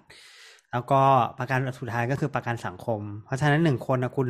มีสิทธิ์ได้อันเดียวที่ได้จากรัฐ อืม เพราะฉะนั้นอืมก็ขึ้นอยู่กับว่าคุณเลือกเลือกอันไหนอืมอะไรแบบนั้นแต่มีแต่แต่แต่ทีนี้เนี่ยแต่ว่าเสริมเสริมบางนิดทีนึงก็เลือกไม่ได้ใช่เมื่อกี้เมื่อกี้นิดนึงสมตุ้ยจะว่าอะไรนะคะอ่าไอประกันสังคมอะครับ คือ ถ้าสมมติว่าเราถ้าถ้ายังถ้ายังทำงานและส่งประกันสังคมต่อเนื่องมันมันใช้สิทธิประกันสังคมเป็นหลัก แต่ถ้า คุณออกจากงานมาเป็นฟรีแลนซ์แล้วคุณไม่ได้ต่อมสามเก้าเงี้ยเออ คุณก็จะคือจริงๆสิทธิประกันสุขภาพทั่วหน้ายังคงอยู่นะอืมอ๋อใช่ใช่ใช่อ่าเออใช่ใช่ใช่ถ้าจะสมมุเด้งติว่าจะเด้งกลับ จะเด้งกลับ จะเด้งกลับ ใช่ เพราะว่าผมเคยมีไม่ช่วงช่วงชีวิตที่ใช้ประกันสังคม แล้วก็เด้งกลับไปใช้ประกันสุขภาพทั่วหน้า แล้วก็กลับมาใช้ประกันสังคมอีกรอบหนึ่งซึ่งพอไอตอนกลับมาใช้ประกันสังคมอีกรอบหนึ่งอะสิ่งก็ยังอยู่ที่เก่า ก็ต้องไปทำเรื่องย้ายกลับมา อยู่ใกล้บ้าน ไม่แต่ว่าจริง ๆ แล้วไอ้ประกันไอ้ในตัวเว็บประกันสังคมเองหรือว่าแบบในแอปเองอะก็ไม่ยากเลยนะ คือเราเคยเคยลองทำดูก็คือไปกดในแอปสามนาทีจบแล้วอะไรอย่างเงี้ยก็สามารถไปโหลดในแอปได้มันมีทั้ง Google Play ทั้ง App Store อะไรเงี้ยค่ะ ไม่แต่อืมอ่าอันนั้นอันนั้นคือปัจจุบันอ่าแต่แบบเมื่อก่อนเนี่ยเมื่อมันก่อนยากเนี่ยโอ้โหเพราะว่า เมื่อก่อนจะสิทงงธิ์นิดกว่านึจะงย้ายสิทธิ์มาได้เนี่ย มันไม่ได้เปิดสิทธิ์บ่อย เออ มันย้ายได้ปีละครั้ง แล้วก็แบบมันก็เปลี่ยนแล้วโรงเนาะพยาบาลอืมเปลี่ยนแล้วเป็นแล้วแต่เมื่อก่อนมันคือแบบย้ายได้ปีละครั้งแล้วแบบโรงพยาบาลใกล้บ้านก็จะแบบ ไม่เต็มเต็มบ้างหรือแบบ เออ มันเต็มมันเต็ม มันจะเต็มแบบช่วงนาตาปีคือแบบร้อยวันพันชาติจะเปิดเฮ้ยมีว่างแล้วนะ แต่แบบว่างสักเกือบยี่สิบยี่สิบตำแหน่งร้อยตำแหน่งอะไรเงี้ยใช่ โรงโรงโรงพยาบาลท็อปฮิตก็จะมีคนเหมือนไปแย่งกดโควต้าเรียนตลอดเวลา พอช่วงเปิดใช่จำได้ว่าแต่ช่วงหลังอะที่แบบเริ่มเปิดเอกชนให้แบบรับประกันสังคมอะก็จะแบบโรงโรงพยาบาลเอกชนก็จะเต็มเร็วกว่าโรงพยาบาลรัฐ อืมอืมจริงจริงๆแต่ต้องต้องพูดอแต่ย่างก็นี้ต้องเผื่อใจไว้นะว่า คุณอืมไปประกันสังคมโรงพยาบาลเอกชน คุณก็จะถูกทีอีกแบบหนึ่งจริงๆต้องจริงๆต้องพูดอย่างนี้ อันที่อันที่เต็มเร็วสุดอะคือโรงโรงพยาบาลรัฐใหญ่ อันเนี้ยแบบ ไม่ไปเออเอกชนใช่กันอะใครได้ศิริราชใครได้โรงพยาบาลกลางเงี้ยโอ้โหแทบจะแบบเกาะติดไม่เปลี่ยนทั้งชีวิตยิ่งเป็นโรงพยาบาลที่เป็นโรงเรียนแพทย์อะ ก็คือแทบจะแบบไม่ไม่มีว่างเลย คือคือมันว่างก็คือมีคนตายเออ แล้วก็หลังแต่ประสบๆหลังๆแต่ว่าหลังๆเนี่ยคือคือเขาก็จะแบบว่าเหมือนจำกัดแค่เป็นบุคลากรภายในบ้างเป็นอะไรเป็นอะไรอย่างเงี้ยประมาณนั้นบ้าง เช่นอืมเช่นนักศึกษาแพทย์หรือว่าเป็น resident บางทีก็จะใช้ได้สิทธิ์ตรงนี้ไปแทน เพราะว่าเออเอ่อไปไปทำงานให้ข้างในก็จริงอะแต่ก็แบบเขาก็ไม่ได้ให้ให้ทำประกันสังคมนะเออให้เสให้สิทธิ์แบบเหมือนอืมไปคล้ายๆ บัตรทองให้ให้ไปเออให้ไปว่ะอยู่ตรงนี้แทนเป็นต้นเออพวกนี้มันว่ะจะมีเพราะมันมันจะมีเนี่ยมันเข้าเข้ามาอยู่ตรงนี้อยู่แล้ว แล้วก็ มันก็เลยทำให้เอ่ออีกส่วนหนึ่งก็คือคนที่แบบอยู่รอบรอบโรงพยาบาลจริงๆอะถึงจะได้สิทธิ์อืมพวกนี้ก็จะแบบไม่อ่าใช่ไม่ค่อยเปิดให้ให้คนที่แบบอยู่เออไกลๆเอ่อมามาลนี่งเป็นมาทริลคงให้อันนี้เป็นทริคเหมือนกันนะ คือถ้าคุณอยากเป็นโรงพยาบาลย้ายทะเบียนบ้านใหญ่ๆเนี่ยคุณย้ายบ้านไปอยู่แถวๆนั้นนะคอนโดคอนโดเพื่อนบ้านอะไรเงี้ย ขอเอาชื่อไปแทรกอะไรเงี้ยใช่ใช่อืมเวลาเขาสุ่มสิทธิ์เขาจะให้สิทธิ์พื้นที่ก่อน แล้วก็อืมถ้ามันมีหลุดออกมาจริง ๆ ถึงจะมีสิทธิ์ย้าย ไม่จากแต่ประเด็นสบจการิงๆแล้วเออขอโทษค่ะ คือคือจะมองว่าจากจริงๆประสบการณ์อะ พออยู่โรงพยาบาลโรงพยาบาลใหญ่ แล้วมันไกลบ้านอะ มันไม่สะดวกเลยเว้ยโอเคอันนั้นก็แน่นอนอืมอืมไม่แต่ว่าจริง ๆ เราเราคิดว่าระบบประกันสุขภาพทั่วหน้า หรือว่าระบบประกันสังคมเนี่ย มันมีแนวคิดที่พยายามจะกระจายกระจายเขาเรียกว่ายังไงแบบให้คือจากที่เราเคยกระจายคุยโหลกัดนในงานในหลายได้หรอๆ EP อะเออว่า จริง ๆ แล้วคุณควรจะไปเอ่อรักษากับเอ่อสถานพยาบาลที่มันใกล้บ้านคุณก่อน ถ้าเกิดเขาไม่ไหว เดี๋ยวเขาจะรีเฟอร์ไปโรงพยาบาลที่ใหญ่กว่าดีกว่าให้เอง แล้วอย่างเงี้ยใช่คือหมอก็จะได้โหลดไม่เยอะใช่หมายถึงว่าพยายามหกถึระงว่จายงานเนาะพยายามกระจายงาน เออ อะไรอย่างนี้ อืมอะเผื่อเผื่อใครก็ไม่รู้เนาะอ่พยายามอย่า exploit ระบบ แต่ว่าเราเราก็เข้าใจแหละว่าพอมันเป็นเรื่องสุขภาพเรื่องความเป็นความตายของคนอะเนอะทุกคนก็จะแย่งกันคนก็รู้สึกว่าแบบเอออยากจะได้คนที่แบบเก่งที่สุดดีที่สุดมารักษาเราอะไรประมาณเนี้ยอืมคืออ่าสปสชเนี่ยบัตรทองเนี่ยมันเคยมีช่วงหนึ่งเขาบังคับเลยว่าห้ามตรงไปโรงพยาบาลใหญ่ ต้องสกรีนผ่านหน่วยบริการก่อนแต่เราเข้าใจว่าอ่าหใช่ลังๆหลังๆก็เริ่ม drop ลงไปแล้ว เพราะว่าคนด่าเยอะ อย่างเพื่อใครไม่รู้เนาะเราเข้าไปในสปสชเช็คสิทธิ์ของเราเนี่ยมันจะมีสิ่งที่เรียกว่าสถานพยาบาลที่เขารับการรักษาเบื้องต้น ส่วนใหญ่อืมจะเป็นคลินิกในสังในในที่เขาเข้าร่วมโครงการ คุณต้องไปคลินิกนี้ก่อน แล้วค่อยขึ้นมีใบขึ้นกับส่งตัวนี่ไปมีที่เคนขึ้นคลินิกเนี่ยส่วนใหญ่จะเป็นในพื้นที่กรุงเทพมหานคร แต่ถ้าใช่เป็นใช่ใช่แต่ถ้าเกิดว่าเป็นต่างจังหวัดก็มักจะเป็นโรงพยาบาลชุมชน อืมอ่าอะไรอย่างเงี้ยอืมแต่ว่ามันจะมีสถานพยาบาลที่รับการส่งต่อ อันเนี้ยจะเป็นโรงพยาบาลใหญ่ ซึ่งอืมสมัยก่อนอะไอ้ที่ขึ้นอะจะเป็นอีโรงพยาบาลนี้แหละที่ขึ้นเป็นสิทธิ์ของเรา แต่ตอนเนี้ยเขาเริ่มมีสถานพยาบาลรักษาเบื้องต้นมาสกรีนอีกชั้นหนึ่งละแต่อืมอืมมันมีช่วงหนึ่งอะบังคับเลยว่าห้ามตรงไปโรงพยาบาลใหญ่ แต่อีท่าไหนไม่รู้หลังๆก็เริ่มแบบเออไปโรงพยาบาลใหญ่ก็ได้ก็ก็ก็เข้าสิทธิ์ได้เหมือนกัน อีท่าไหนไม่รู้อันนี้ อันนี้เราไม่รู้เหมือนกันรายละเอียดเพราะว่าเราไม่เราว่าได้มันเป็นเพราะว่าเขาประชาสัมพันธ์ไม่ดีมากกว่าปะมันเหมือนแบบปกติเราไปโรงพยาบาลนี้เป็นประจำอยู่แล้ว แล้วชื่อเรามีชื่ออยู่ในระบบใช่เขาอยู่แล้ว เราก็เลยแบบประมาณเออนั้นก็ไปอะไรอย่างเงี้ยแล้วแล้วพอการอืมมา implement เพื่อที่จะไปโรงพยาบาลใหม่ที่เล็กกว่า มันก็แบบรู้สึกว่าเดี๋ยวกูก็อาจจะต้องถูกรีเฟอร์ไปโรงพยาบาลเดิมอีกทำไมจะต้องเสียเวลาไปโรงพยาบาลใหม่อะไรประมาณนี้ คือเป็นไปได้เหมือนกันว่าคลินิกจากที่มันมีความสมดุลของมันอะกลายเป็นว่าพอบังคับไปปุ๊บแล้วทุกคนแห่กันไป แล้วแบบคลินิกไม่ได้รักษาคนทำวันๆคือมีหน้าที่เปิดใบส่งตัวอะไรอย่างเงี้ยเขาก็คงอืแบมบอืมอาจจะไม่รู้อีท่าไหนนะนี่เราไม่เข้าใจไม่ไม่รู้รายละเอียดเหมือนกัน แต่ว่านั่นแหละอะลองลองไปเช็คดูเนาะเผื่อท่านผู้ฟังคนไหนไม่รู้สิทธิ์บัตรทอง ถ้าคุณไม่มีประกันสังคม จะมีสิทธิ์นี้เสมอ ถ้าคุณลาออกจากงานแล้วไม่ได้ส่งมสามเก้าเอง จนสิทธิ์หลุดสามสามก็จะได้สิทธิ์อะมสามสามเองก็จะได้ สิทธิ์สิทธิ์ตรงนี้เสมอ แต่ถ้าคุณเข้าไปสปชไม่มีก็แสดงว่าคุณอยู่ประกันสังคม หรือกบอ่าของข้าราชการ จะมีแค่สามอันที่สับไปสับมานะครับ ครับ ของสองข้าราชการมันจะมีสิทธิ์อันนี้ด้วยปะสิทธิ์รับวิสาหกิจด้วยปะหรือไม่ใช่ใช่รับวิสาหใช่กิจกำลังจะบอกว่ามันก็มีเอ่อประกันสุขภาพที่ที่เราเห็นเห็นกันเนี่ย อีกอันหนึ่งก็คือของรัฐวิสาหกิจ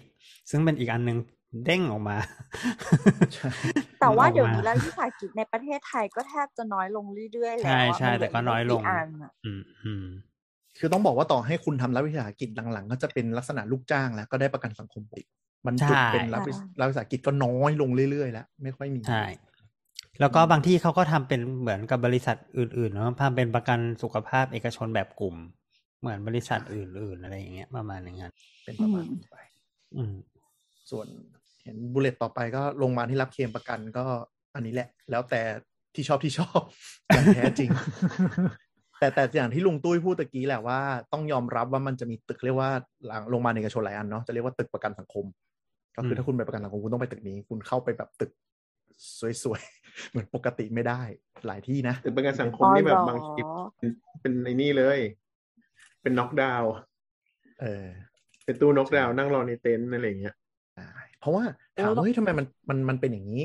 เหตุผลก็คือโรงพยาบาลที่เขาเข้าสังกัดประกันสังคมเนี่ยเขาจะมีตำรับ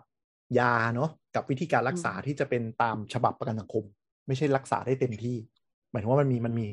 พื้นฐานมันเขาพูดยังไงว่ารักษารักษาไม่ได้เต็มที่ก็แรงไป คือเขาก็รักษามันเต็มีที่แหละรูแต่บุ๊กอ่ามันมีรูบุ๊กอยู่แล้วก็ตำรับยากับวิธีรักษาที่เขาสามารถเบิกได้เนาะตามนี้แล้วโรงพยาบาลพวกเนี้ยจะได้เงินเป็นรายหัว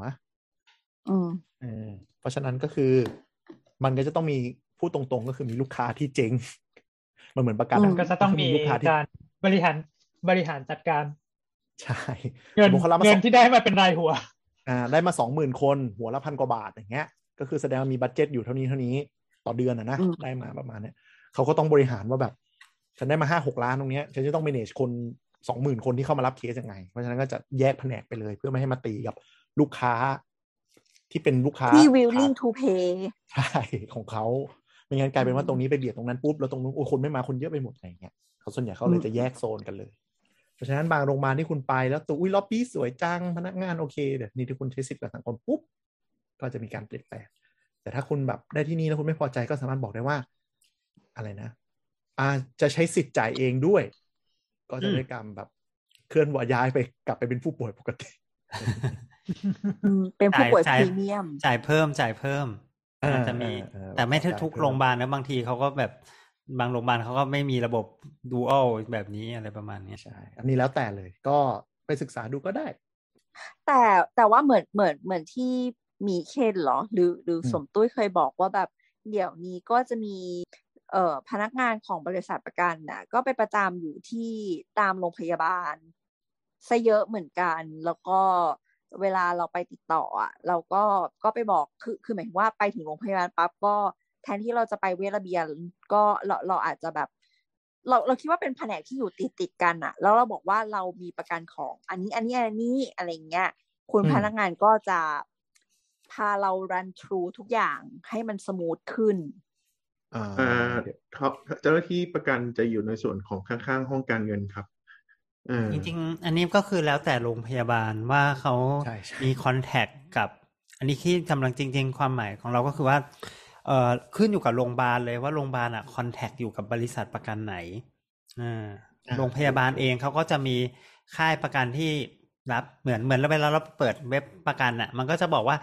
อ่าผู้ป่วยประกันสามารถใช้บริการได้จากโรงพยาบาลนี้นี่นี่นี่นี่นี่นี่นี่อ่า ซึ่งอืมไอ้ระบบโรงพยาบาลที่บริษัทประกันไปโคไว้เนี่ยมันก็จะมีข้อตกลงระหว่างบริษัทและก็โรงพยาบาล ซึ่งอาจจะทำให้มันกระบวนการเบิกจ่ายมันง่ายขึ้นอะไรเงี้ยอืมอืมต้องหรือบางที หรือบางทีถ้าไม่มีพนักงานของบริษัทประกันอะก็จะเป็นอ่าเป็นพนักงานเช็คสิทธิ์เจ้าพนักงานเช็คสิทธิ์ใช้คำอย่างนี้ดีกว่า อืมหรือบางทีมันก็เป็นอ๋อส่งออนไลน์นะ เห็นบางทีใช่ป่ะลุงไรใช่ใช่ถามลุงไร ก็ทั่วทั่วๆไปทั่วทั่วๆไปก็คือ มันก็จะมีระบบเว็บที่เข้าได้ในในในประกันบางยี่ห้อ ในขณะที่หลาย ๆ ยี่ห้อเองก็จำเป็นที่จะต้องโทรเข้าไป ซึ่งพอนอกเวลางานปุ๊บก็จบเลย คือไม่สามารถเช็คสิทธิ์ได้ อืมก็ด้วยแล้วก็เอ่อทั่วๆไปคนที่เอ่อจะทำถ้าไม่ใช่ ถ้าไม่ใช่เป็นพนักงานของประกันที่เขามาตรงนี้เองก็อาจจะเป็น เอ่อเจ้าหน้าที่ต้อนรับของโรงพยาบาล ซึ่งเขาก็จะเป็นคนดีลกับเอ่อข้อมูลของประกันทุกอย่างอยู่แล้ว ส่วนส่วนมากเขาก็จะแบบอ่าเข้าเว็บ ถ้าเข้าเว็บ ถ้าเข้าเว็บเพื่อเช็คสิทธิ์ถ้าถ้ามีเอ่อในขณะที่แบบเอ่อบางบางบางที่แบบต้องต้องโทรเข้า นอกพอนอกเวลาทำการปุ๊บจบเลยอ๋อต้องสำรองจ่ายเป็นต้นอย่างเงี้ย อืมอืมอืก็มก็คือเดี๋ยวอันนี้อันนี้ถ้าหลักๆ ก็คือถามว่าโรงพยาบาล partner กับไม่ partner ต่างกันยังไง คือเดี๋ยวทำประกันเนี่ยเรามีสิทธิ์เบิกทั้งหมดนะ แต่มันจะต่างกันแค่สำรองจ่ายหรือไม่สำรองจ่ายก็คือ ถ้าเราไปโรงพยาบาลที่ไม่ได้ partner กัน ส่วนใหญ่เราต้องสำรองจ่ายก่อนเราค่อยไปเบิกกับประกัน อืมอืมแต่ถ้า partner ก็คือจะเรียกว่ามีระบบเบิกตรง ก็คือเขาจะไปดีลกันเอง แล้วก็ดูที่ว่าที่เหลือมาเก็บตังค์เราเท่าไหร่อ่าอืมแต่ที่ที่คุณแต้มพูดว่าจะมีคน escort ไปทั้งหมดเนี่ย อันนี้ไม่เสมอไป อันนี้ต้องอ๋อพรีเมียมเออนิดจริงนึงจริงพรีเมียมนิดนึงจะมีจะมีประกันพรีเมียมเหมือนกันที่แบบไปปุ๊บแล้วจะมีเจ้าหน้าที่แบบโอเคจัดการทุกอย่างอะไรเงี้ยมีแต่ส่วนใหญ่เนี่ยพนักงานเจ้าหน้าที่ของบริษัทประกันที่อยู่ที่นั่นน่ะเขามีหน้าที่ก็คือเกิดมีเคสของบริษัทเขาเบิกอะเขาจะมีหน้าที่ดูเอกสารแล้วก็ทำเบิกให้เราเท่านั้นเอง อืมอืมจะเป็นเรื่องนี้หลักๆ ส่วนมันจะมีคนถามว่า เอ้ย ฉันใช้มารักษาที่นี่มีประกันกับที่นี่ ฉันจะรู้ได้ไหมว่าค่ารักษาหมวดไหนหมวดไหนอะไรยังไงเท่าไหร่ออกมาอะไรอย่างเงี้ยคำตอบก็คือเราจะไม่รู้ถ้าเป็นเบิกตรงเขาจะไปจัดการกันเอง เหตุผลอ่าก็ใช่คือใช่อ่าเหตุผลก็คือโรงพยาบาลจะไม่รู้ว่าคนไข้ทำประกันอะไรไว้ด้วย หมายถึงว่า ประกันอะไรหมายถึงว่าประกันสุขภาพแหละ แต่ประกันสุขภาพมันจะมีหมวดค่าใช้จ่ายประมาณแพเจ็ดงแปดหมวดอืมมันจะมีเจ็ดแปดหมวดเนาะคือมันอ่ามันจะเป็นอย่างนี้มันจะมีบางบริษัทที่เขาก็จะไม่บอก จะไม่บอกวงเงินไว้ที่หน้าบัตร เพื่อป้องกันในการที่แบบว่าโอเวอร์ชาร์จของโรงพยาบาลหรือว่าอะไรก็แล้วแต่ใช่หรือว่าอ๋ออ่าขณะที่บางบางบางประกันบางบริษัทเนี่ยเขาก็อ่าโอเค บอกข้อมูลมาครบทุกอย่างนี่นั่นนู่นบางทีก็จริง ๆ ก็ก็แล้วแต่นะแล้วแล้วแต่ใครชอบอืมคือคือประกันหลายที่เนี่ยส่วนใหญ่จะไม่ไม่มักแบบเปิดเผยกรมธรรม์เท่าที่เรารู้ให้กับโรงพยาบาลเหตุผลก็คือ มันมีสองเหตุผลก็คือหนึ่งก็นั่นแหละโรงพยาบาลถ้ารู้ว่ามีประกันก็แบบโอ้กูกดเต็มเลยอะไรเงี้ย ประกันเขาก็จะสวย อีกอันหนึ่งก็คืออาฮะแต่ละกรมธรรม์มันจะมีหมวดเนาะเผื่อเผื่อเผื่อใครเคยเห็นกรมธรรม์สุขภาพมันจะมีหมวดอ่ารักษาค่าห้อง ค่าหัตถการค่าวินิจฉัยรังสีค่านู่นนนั่นอะไรเงี้ย เหตุผลที่เขาต้องแยก เพราะว่าถ้าโรงพยาบาลบางทีรู้สกีมพวกนี้หมดอะเขาจะแอบหยอดค่าใช้จ่ายให้เบิกได้เยอะนึกออกไหมอ๋อซึ่งมันซึ่งมันไม่แฟร์กับการที่คนทำแผนแต่ละแบบ เพราะฉะนั้นก็อ่าคือเขาก็จะไม่อ่าค่อยเปิดเผยว่า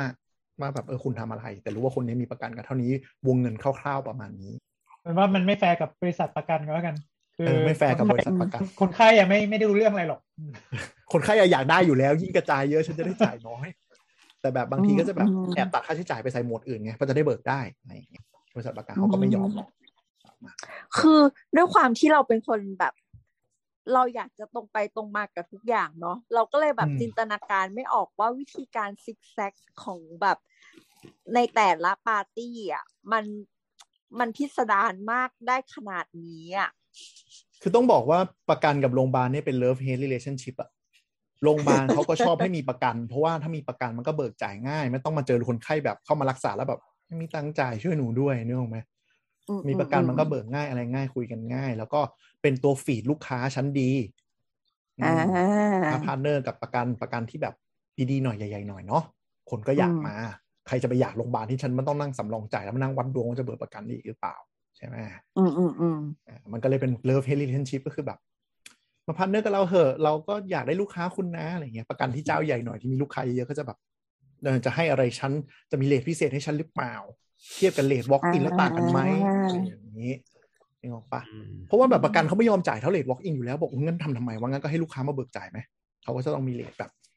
ชาร์จลดมีสิทธิพิเศษนู่นนี่นั่นเออลูกค้าฉันเข้ามาที่นี่จะได้มากกว่าพวก walk in ไหมหรืออะไรเงี้ยก็จะเป็นแบบ negotiate กันเฮดก็การคือไม่มี business บะมายในหัวนี้ก็คือจะทำให้แบบไม่รู้อะไรอันเรื่องแบบนี้เลยเฮดก็คือ อีเจ้าหน้าที่ที่อยู่โรงพยาบาลก็จะพยายามแบบ อะไรนะ ไม่เบิกไม่เบิก อันนี้ไม่เบิกอันนี้ไม่เบิก อันนี้ไม่เกี่ยว อันนี้อันนี้ไม่ได้เกี่ยวอันนี้วไม่เข้า อันนี้ไม่เข้าอันนี้อย่าอย่าคุณอย่ายัดมา อันนี้ไม่จำเป็นอะไรอย่างเงี้ยเพราะว่านี่แบบบริษัทประกัน บริษัทประกันจะมีกองทัพหมอที่เป็นผู้เชี่ยวชาญด้านโรคนั้นด้วย คอยตรวจด้วยว่าคุณมั่วมาหรือเปล่าอ๋อบางทีมีระบบตรวจสอบอ่าใช่เขาก็จะส่งกลับไปแบบ ซึ่งหมอพวกนี้หลายคนก็เป็นหมอใหญ่ที่อาจจะเกษียณแบบไม่อยากลงเคสไม่อยากทำคลินิกเนาะก็ไปนั่งบริษัทประกัน ก็จะช่วยดูให้ว่า เดี๋ยวนะคุณผ่าตัดหัวใจเนี่ยทำตัวนี้ทำไม ไม่จำเป็น ยาตัวนี้เกี่ยวหรอเม็ดเม็ดตอดตรงนี้จำเป็นไหมเดี๋ยวเดี๋ยวนะ คุณเป็นหวัดคุณไม่ต้องแอดมิดก็ได้นี่ อ่าแหมอย่างเงี้ยก็จะตีกันเออก็จะแบบเออโรงพยาบาลก็จะต้องหมอหมอประจำโรงพยาบาลเนาะก็จะต้อง ก็ต้องดูดูบุ๊กนิดนึงว่า Defense ประกันเออประกันเจ้านี้มันจำเป็นมันมันโอเคไหมยังไง มีอะไรที่เบิกได้ไม่ได้เหมาะผมไม่เหมาะสมอะไรเงี้ยก็จะเป็นการตีกันระหว่างหมอโรงพยาบาลกับประกันละไอ้เจ้าหน้าที่ที่อยู่ตรงนั้นน่ะอืมที่เขาดูเหมือนจะเป็นแบบเป็นมิตรกับเราอะ จริง ๆ ในขณะอืมก็คือเขาจะไปบีบบีบว่า อันนี้ไม่อนุมัติอะไรเงี้ย อืมอืมอืมเออแต่เพื่อแล้วแบบมันก็จะมีความสัมพันธ์ที่หมอก็จะไม่กล้าพูดกับเราตรงๆ ว่าแบบอยากทำอันนี้ เพราะถ้าอยากทำนี้ประกันไม่อนุมัติ ลูกค้าก็จะเริ่มโวยแล้วเฮ้ยทำไมหมอพูด แล้วประกันไม่ยอม ฉันจะทำประกันไปทำไมเนี่ย มันก็จะมีเรื่องเทเลชิพประมาณนี้นิดนึง ที่เขาจะไปคุยกับตัวแทนประกันอะไรนะไม่นิดอะแบบนี้เยอะไม่นิดแบบนี้เยอะหมอเริ่มบ่นแล้วหมอเริ่มบ่นแล้วมันก็เลยจะเป็นเหตุผลว่าบางทีอะหมอไม่มาคุยกับเรา ไปคุยกับอีอีคนใส่สูทประกันอ่าเลยใส่เสื้อเชิ้ตผูกไทยคุยกับประกันให้จบก่อน แล้วค่อยมามาบรีฟเราว่าจะทำอะไรอ่าแต่เพราะฉะนั้นแต่ถ้าคุณไป walk in น่ะโรงพยาบาลหลายที่ก็จะ นั่นแหละ ถ้าคุณมีปัญญาไหวแล้วก็มาปรึกษาเขาก็จะ consult มากกว่าว่าทำอันนี้ดีไหมทำอะไรมากไหมมากกว่าเออประกันอันนี้อ๋ออันนี้เป็นเรื่องจริงนะอันนี้เป็นเรื่องจริง แต่ต้องขอต้องยอมรับอืมอืมแต่ว่าไงอ๋ออ๋อจะบอกว่าขอขอเล่าประสบการณ์อีกครั้งหนึ่งให้ฟัง อันนี้เป็นประสบการณ์ของตัวเองจากการไปฉีดวัคซีน booster มาที่โรงพยาบาลเอกชนเนาะก็ก็แบบจริง ๆ แล้วเนี่ยเราไม่ได้เราไม่ได้จองวัคซีน mRNA แต่ว่าพอดีเพื่อนขายสิทธิ์ต่อ เราก็เลยแบบ เออ มันครบสามเดือนพอดี แล้วมันเป็นช่วงที่แบบเริ่มมีข่าวโอมิครอนมาอะไรใช่ไหมเราก็รู้สึกว่า เออ ก็จ่ายๆไปเถอะแบบซื้อความสบายใจสำหรับตัวเราเองนะ เออ ก็ไปฉีด ทีนี้ผลข้างเคียงของที่ของเรา ซึ่งซึ่งเอ่อชาวโฮสที่เราเล่าให้ฟังหมดแล้วแหละ ก็คือว่าเราอะชาไปครึ่งซีก ก็คือซีกที่ฉีดอะไรประมาณนี้ เออคุณพยาบาลก็เลยจับเราแบบวิ่งไปอีอาร์แล้วก็แบบว่า คุณหมอคะคุณหมอคะเอ่อคนไข้แพ้วัคซีนค่ะอะไรอย่างนี้เขาก็แบบจับตัวตัวตัวตัวตรวจ ซึ่งวิธีการตรวจของเขาก็คือแบบเหมือนดูว่า เออคือเราอะบอกเขาว่าเราอะชาที่ขาและแขนด้านด้านซ้าย ซึ่งการชาครั้งนี้เนี่ยมันชามากกว่าการฉีดสองเข็มแรก อะไรอย่างเงี้ยหมอก็ตรวจตรวจตรวจตรวจตรวจตรวจเสร็จปั๊บเออ หมอก็แบบ เออ เดี๋ยวขอเจาะเลือดนะ แล้วหมอคิดว่าแบบอยาก observe ก็เลยอยากจะให้ admit แล้วเออด้วยความที่เหมือนแบบมันจะมีบางจังหวะหนึ่งที่เหมือนแบบขาเรามันดูไม่มีแรงอะ คือต้านแขนหมอไม่ได้หรืออะไรประมาณเนี้ย หมอก็เลยแบบกลัวว่า เออ จะเป็นแบบ เส้นเลือดในสมองตีบฉับพลันหรืออะไรอย่างเงี้ยเขาก็แบบเดี๋ยวหมอจะส่ง MRI สมองนะ เราก็เลยแบบ โอ้เดี๋ยวก่อนค่ะ คือในใจอะอะด้วยความที่เป็นพนักงานเอกชนเนาะเราก็จะรู้สึกว่าไอ้เหี้ยกูจะขอโทษขออภัยคุณผู้ฟังค่ะ แบบกูจะต้องจ่ายตังค์เท่าไหร่ แบบ เออมันมันแบบ เออมันมีความกังวลเรื่องค่าใช้จ่ายอยู่เหมือนกันนะอะไรเงี้ยว่าแบบ เฮ้ย MI สมองนี่คือมันต้องหลักหมื่นนะ อะไรอย่างเงี้ย แบบในหัวมันอืมคำนวณตอนนั้นเลยอะว่าแบบ เออโรงพยาบาลเอกชน MI สมองเจาะเลือด มันมันจะกี่หมื่นอะไรเงี้ย ที่จะแบบภายในครึ่งชั่วโมงที่จะเกิดขึ้นต่อไปนี้ แล้วค่าห้องสตาร์ทที่สี่พันห้าพันบาท เราจะเบิกได้เท่าไหร่นะ เดี๋ยวเราจะต้องโทรไปหาพี่ที่เราทำประกันด้วยหรือเปล่าอะไรเงี้ยคือแบบมันเต็มไปหมดเลยอะไรเงี้ย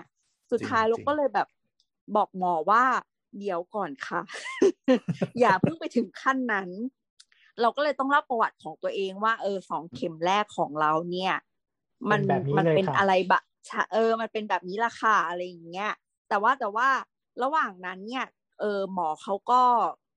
เราเราเข้าใจได้นะ ว่าหมอก็คงเห็นแหละว่าเรามีความกังวลทางด้านค่าใช้จ่าย เขาก็เลย อีกประมาณแบบไม่เกินห้านาทีอะก็มีเจ้าหน้าที่แบบเหมือนเป็นประกันเออเดินมาบอกว่าเนี่ยมาจากประกันนะครับเออการที่คุณได้แบบเออซื้อจองซื้อวัคซีนเนี่ย มันครอบคลุมไปถึงประกันด้วย ถ้าเกิดว่ามีเหตุจะต้อง admit หนึ่งสองสามสี่ห้าเขาก็จะแบบมา declare สิทธิ์ให้เราว่า เออคุณคุณยังมีสิทธิ์เหล่านี้อยู่นะ มันอืมเบิกได้เท่านี้เท่านี้เท่านี้นะคุณโอเค อาจจะไม่ครบ เพียงแต่ว่า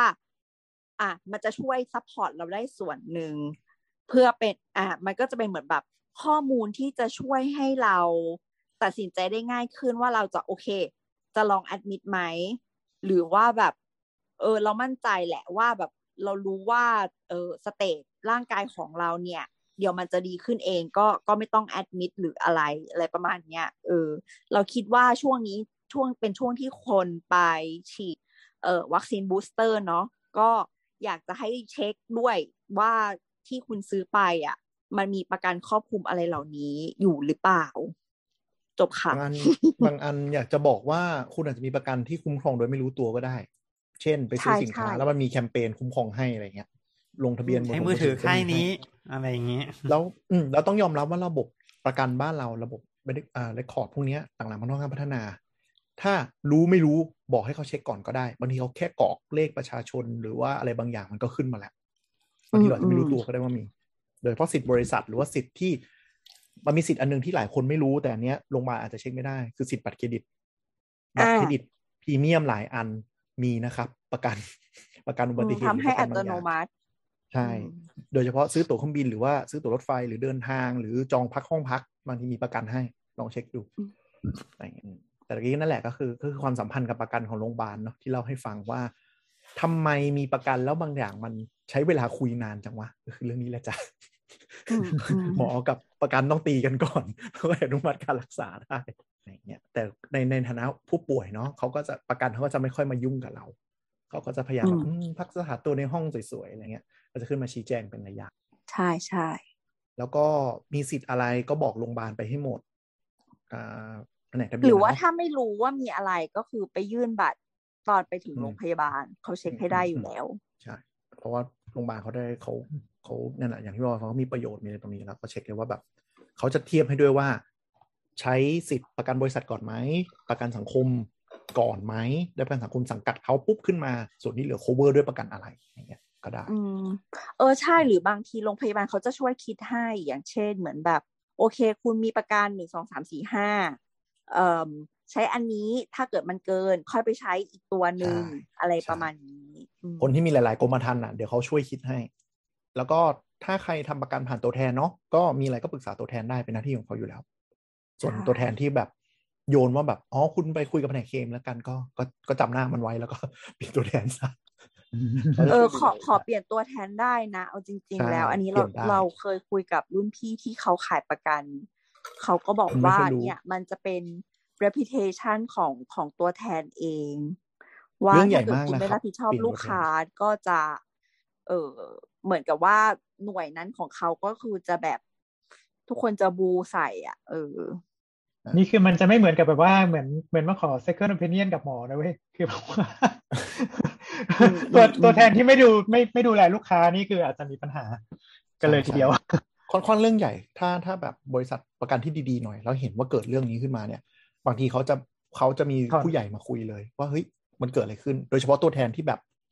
ที่บางทียอดดีแล้วอยู่เกิดเคสนี้ขึ้นน่ะเขาก็จะมาดูว่าเกิดอะไรมันมีการแต่ถถ้าอนบางลายครั้งเส้นไหมไม่เนาะไม่ไม่ค่อยมีบหรริอกษัทไม่ค่อยบริษัทไม่เกี่ยวเออบริษัทไม่เกี่ยวส่วนใหญ่เขาจะมามามากลัวมากกว่ามันเกิดเคสอะไรเขาเรียกสอบเขาเรียกสอบเขาเรียกไปคุยอ่าเขาเรีสอบใช่เพราะผมเคยทำมาแล้ว ส่วน ท่านผู้ฟังหลายคนอาจจะงงว่า เอ๊ะทำไมประกันเนี่ยเวลาทำเนี่ยดีดี แต่พอผ่านไปสักสองสามปี แล้วเขาก็ดูห่างเหินใช้คำนี้แล้วกันอืมเพราะว่าค่าคอมมิชชั่นของตัวแทนประกันจะได้เยอะหนึ่งถึงสามปีแรกครับ ปีแรกเนี่ยได้เจ็ดสิบเปอร์เซ็นเลย ได้เจ็ดสิบเปอร์เซ็นเลย แล้วก็จะได้ปีที่สองปีที่สามลดหลั่นตามลงมา แล้วหลังจากปีที่สี่เป็นต้นไปเนี่ยก็ไม่ได้เยอะแหละเหมือนได้เป็นค่าเลี้ยงรายปีเฉยๆเมนเทนลูกค้าเฉยๆ แต่เจ็ดสิบเปอร์เซ็นจะได้ปีแรกในการปิดปิดกรมธรรม์แต่แรกอ๋อประมาณเขาก็เลยจะค่อนข้างดูแลดีเราดีประมาณสองสามปีแรกว่าเราจ่ายเบี้ยครบอะไรอย่างเงี้ยจริงๆนี่แบบว่าแทบแทบจะไม่เคยติดต่อตัวแทนเลยว่ะคือแบบไม่ไม่มีเรื่อง เออ ไม่มีเรื่องมีประกันเนี่ย เป็นสิ่งที่คุณซื้อแล้วไม่อยากใช้ ถ้าอยากใช้เนี่ยแสดงว่ามีเรื่อง จริง เออใช่ไหมตอนนี้ที่แบบว่าจำคือจำหน้ากับจำชื่อตัวแทนก็ไม่ค่อยได้อ๋อ ก็ลองดูแล้วมันจะมีบางประกันที่ไม่มีแล้วไม่มีตัวแทนเนาะบริษัทใหม่ๆหน่อยเป็นออนไลน์อะไรเงี้ยอืมก็คือสังกัดตรงกับนู่นเลย ก็จะเป็นโทรเข้า call center แทนเพราะก็จะว่ามีบางข้อทีดีอืมๆมองอ๋แล้อวก็ว่าไงคือคือคืออ๋อก็คือคือขนาดแบบว่าจ่ายค่าพรีเมียมจ่ายค่ากรมธรรม์นี่นั่นนู่นอะไรก็ ก็ให้มันตัดบัตรเครดิตไปคือมันไม่ไม่ไม่ต้องการจะเจอหน้าใครอะมันมีเรื่องเรื่องตลกตลกๆด้วยเพราะว่าอ่า สิทธิ์ของการดูแลพอร์ตของนายหน้าเนาะของของตัวแทนเนี่ย มันส่งต่อเป็นมรดกได้บางคนก็คือแบบอีกตัวที่คุยกับเราตายไปแล้ว ก็มีอ๋อลูกมาทำใชต่ออ่ย่างเงี้ยก็มีเออเออเหมือนพ่อแม่เริ่ม แล้วก็ลูกก็ใช่มารับรับเหมือนตัวแอคเคาท์อะต่อ มันจะมีช่วงเราเด็กๆอะโอ้ช่วงประมาณสิบกว่าปีที่แล้วจะชอบแบบ เป็นตัวแทนประกันชีวิตคือมรดก อะไรนะที่สร้างเงินที่ส่งต่อได้อะไรอย่างเงี้ยมันจะมีช่วงหนึ่งอืมอืมอืมที่โฆษณากันอยู่ โอ้โอเคมีอะไรไหมขออนุญาตเมื่อไหร่เราท่ควรจะเริ่มทำอ่าประกันเมื่อไหร่ดีถ้าใช้คำตอบที่เขาจะชอบพูดคือยิ่งเร็วยิ่งดี อย่างที่เราพูดไปในรายการเนาะว่า ถ้าคุณทำแบบตั้งแต่แรกเกิดเลยอะมันคุ้มครองทุกอย่าง แต่แบบอาจจะแบบสิบปีแรกคุณอาจจะเหมือนแบบจ่ายเบี้ยทิ้งนิดๆอะไรเงี้ยนึกออกไหมไม่ต้องดูด้วยนะแต่เราบางเราปะเราพบแต่ว่าว่าเออเพื่อนเราที่มีลูกอะ ก็จะ ทำประกันแล้วก็เลือก เพราะว่า เออเราว่าจริง ๆ พาร์ทเนี้ยพี่แอนน่าจะเล่าได้สนุกเหมือนกับว่า มันจะมีลูกแบบพอลูกเล็กแล้วเวลาเป็นอะไรอะแล้วบางทีอาจจะต้องแอดมิดอย่างเช่นโรคหลังๆที่ส่วนใหญ่หมอจะให้แอดมิดนะโรคโรคอะไรนะ มือเท้าปากใช่ไหมอืมใช่ไหมอืมอืมเราเรียกถูกหรือเปล่า ISV หรืออะไรปเยระอะมาณแยะนี้มากที่มาแบบยมือเท้าปากโรตาไวรัสท้องท้องเสีเสียยมีคูป ไอเอ่อเอ่อเรียกอะไรวะเอ่อหลอดลมหลอดลมกล่องเสียงอักเสบหอบมีพืชหอบเออกลัวหแล้อวบพืดหอบพืดพื้นขึ้น แพ้ไข่แพ้นมเอเวอร์เอติออืมอะไรอย่างเงี้ยพ่อพ่อแม่สมัยนี้ก็เลยเลือกที่จะทำประกันไว้ก่อนดีกว่า เพราะว่าไม่แน่ใจว่าถ้าไม่ทำเนี่ย เออยอดมันอาจจะพุ่งสูงเกินกว่าที่ตัวเองจะโค แบบสามารถจะจ่ายได้ใช่อะไรอย่างเงี้ยก็คือ ก็ซื้อซื้อแพ็คเป็นแพ็กเกจไว้เลยตั้งแต่ก่อนคลอด แล้วก็เหมือนแบบพอพอลูกครบสามปีแล้วค่อยเปลี่ยนแผนประกันอะไรประมาณเนี้ย อืมใช่ใช่ตัวแทนก็จะก็จะมีแพ็กเกจหลายแบบให้เลือกเออเบี้ยประกันเนี่ยต้องยอมรับว่ามันเป็นโลโก้เหมือนไนกี้เหมือนโลโก้ไนกี้คือเด็กจนถึงสามขวบมั้งจะค่อนข้างแพเยงอะจะแพงมาก มันก็ตกลงมา พอเลยเลยห้าขวบหรือแปดขวบเนี่ยเบี้ยจะถูก แล้วช่วงอืมวัยรุ่นเนี่ยคือเบี้ยโคตรถูกเลย ประมาณว่าแบบอืมเขามองแล้วว่าแบบยังไงก็ไม่ได้จ่ายอะแล้วมันจะเริ่มไปไต่ช่วงอายุประมาณยี่สิบห้าถึงเริ่สามมเรียนสิบจบเนาะ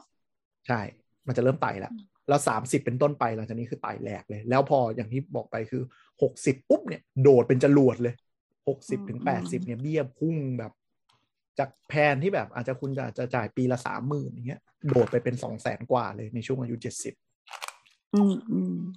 แต่พอตอนนั้นน่ะ ถ้าบริษัทประกันที่ดีๆ ที่เขาไม่ทิ้งเราอะนะอืมสองแสนตอนนั้นน่ะ ก็อาจจะแบบก็ใช้คุ้มอะไม่ต้องห่วงหรอกคุณอาจจะแบบหรือเบิกผ่าครั้งหนึ่งเป็นล้านไปแล้วอะไรเงี้ยอืมหรือในบางกรณีตัวแทนที่ดีมากๆอะเขาจะคอยรีเช็คกรมธรรม์ให้เราเว้ย แล้วเขาก็จะแนะนำว่าเปลี่ยนแพลนดีกว่าอ่าคุณจ่ายเบี้แบบเท่ากันี้จะคุ้มกว่า อืมใช่ใช่คือถ้าถ้าถ้าได้ตัวแทนแบบนั้นก็ถือว่า เป็นบุญชีวิตคุณโชคดี เออใช่ เพราะว่าต้องต้องต้องต้องยอมรับว่าบางบางทีประกันแพลนมันมีใหม่ๆออกมา แล้วเขาก็ไม่ได้อัปเดตเราบางอันจะเพิ่มการคุ้มครองบางอย่างลดการคุ้มครองบางอย่างที่เหมาะสมมากขึ้นอะไรอย่างเงี้ยอืมอืมเช่นหลังๆ ก็คือแบบบางแพลนนะฮะก็คือแบบมาเน้นค่าห้องมากขึ้นอะไรอย่างเงี้ย เพราะว่าถ้าคุณอืมอยากเข้าเอกชนที่ดีหน่อยค่าห้องก็คือเป็นจรวดแล้วก็อะใช่อาจจะใช่ลดลดลดค่าปฏิบัติการทางการแพทย์บางอย่างที่มันคุณน่าจะจ่ายเองไหวอะเช่นเอ็กซเรย์ CT scan อืมอะคุณยอมจ่ายเอง แต่ว่าคุณมาคุ้มครองค่าห้องกับค่าผ่าตัดเพิ่มขึ้นแทนอะไรแล้วแต่ คือประกันเนี่ยมันเป็นธุรกิจที่มัน product มันแบบ แล้วแต่เวทมนต์ที่บริษัทประกันจะเสกขึ้นมาเลยอาจจะมีมันสามารถ customize ให้เหมาะแต่กับแต่ละคนได้ พูดอย่างนี้ดูดีกว่าไหมเขาเรียกว่ามีระบบการคิดคำนวณอย่างมีหลักการทางสถิติมาเวทมนต์อะไรจ้ะนะอู๋มันก็เวรมนต์จริงๆอะมันอย่างบางเอาอย่างอย่างแผนบางประกันบางแผนน่ะ เอาเป็นแบบคุณขี้เกียจปวดหัวว่าอะไรจะเบิกได้ไม่ได้อะเบี้ยแพงแต่หกสิบเบิกได้ล้านทุกบาอทย่างคุ้มครองอ่าหกสิบล้านบาทคุ้มครองทุกอย่างสักกระเบือเงินลบ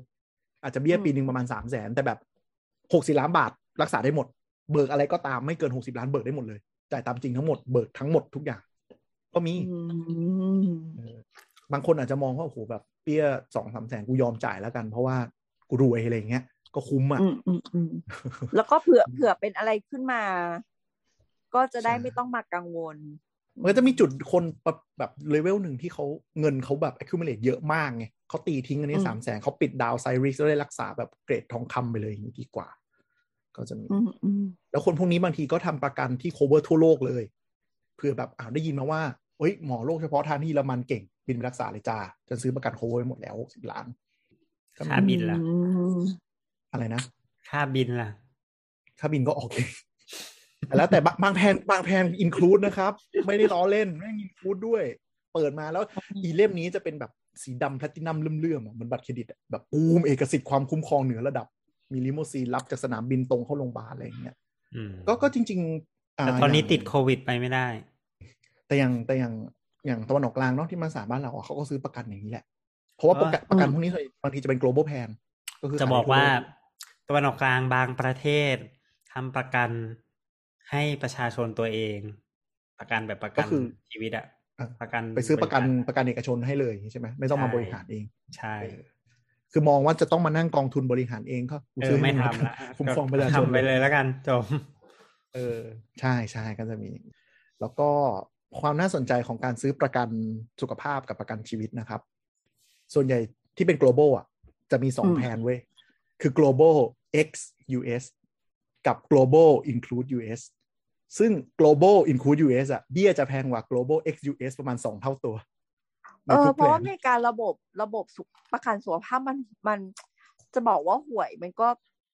มันยังไงเละดีมากกว่าคือไม่หใช่ห่วยหรอกมันเละมันเละเออ มันแพงแพงแบบไร้สาระ เพราะฉะนั้นประกันเขาต้อง cover ตรงนี้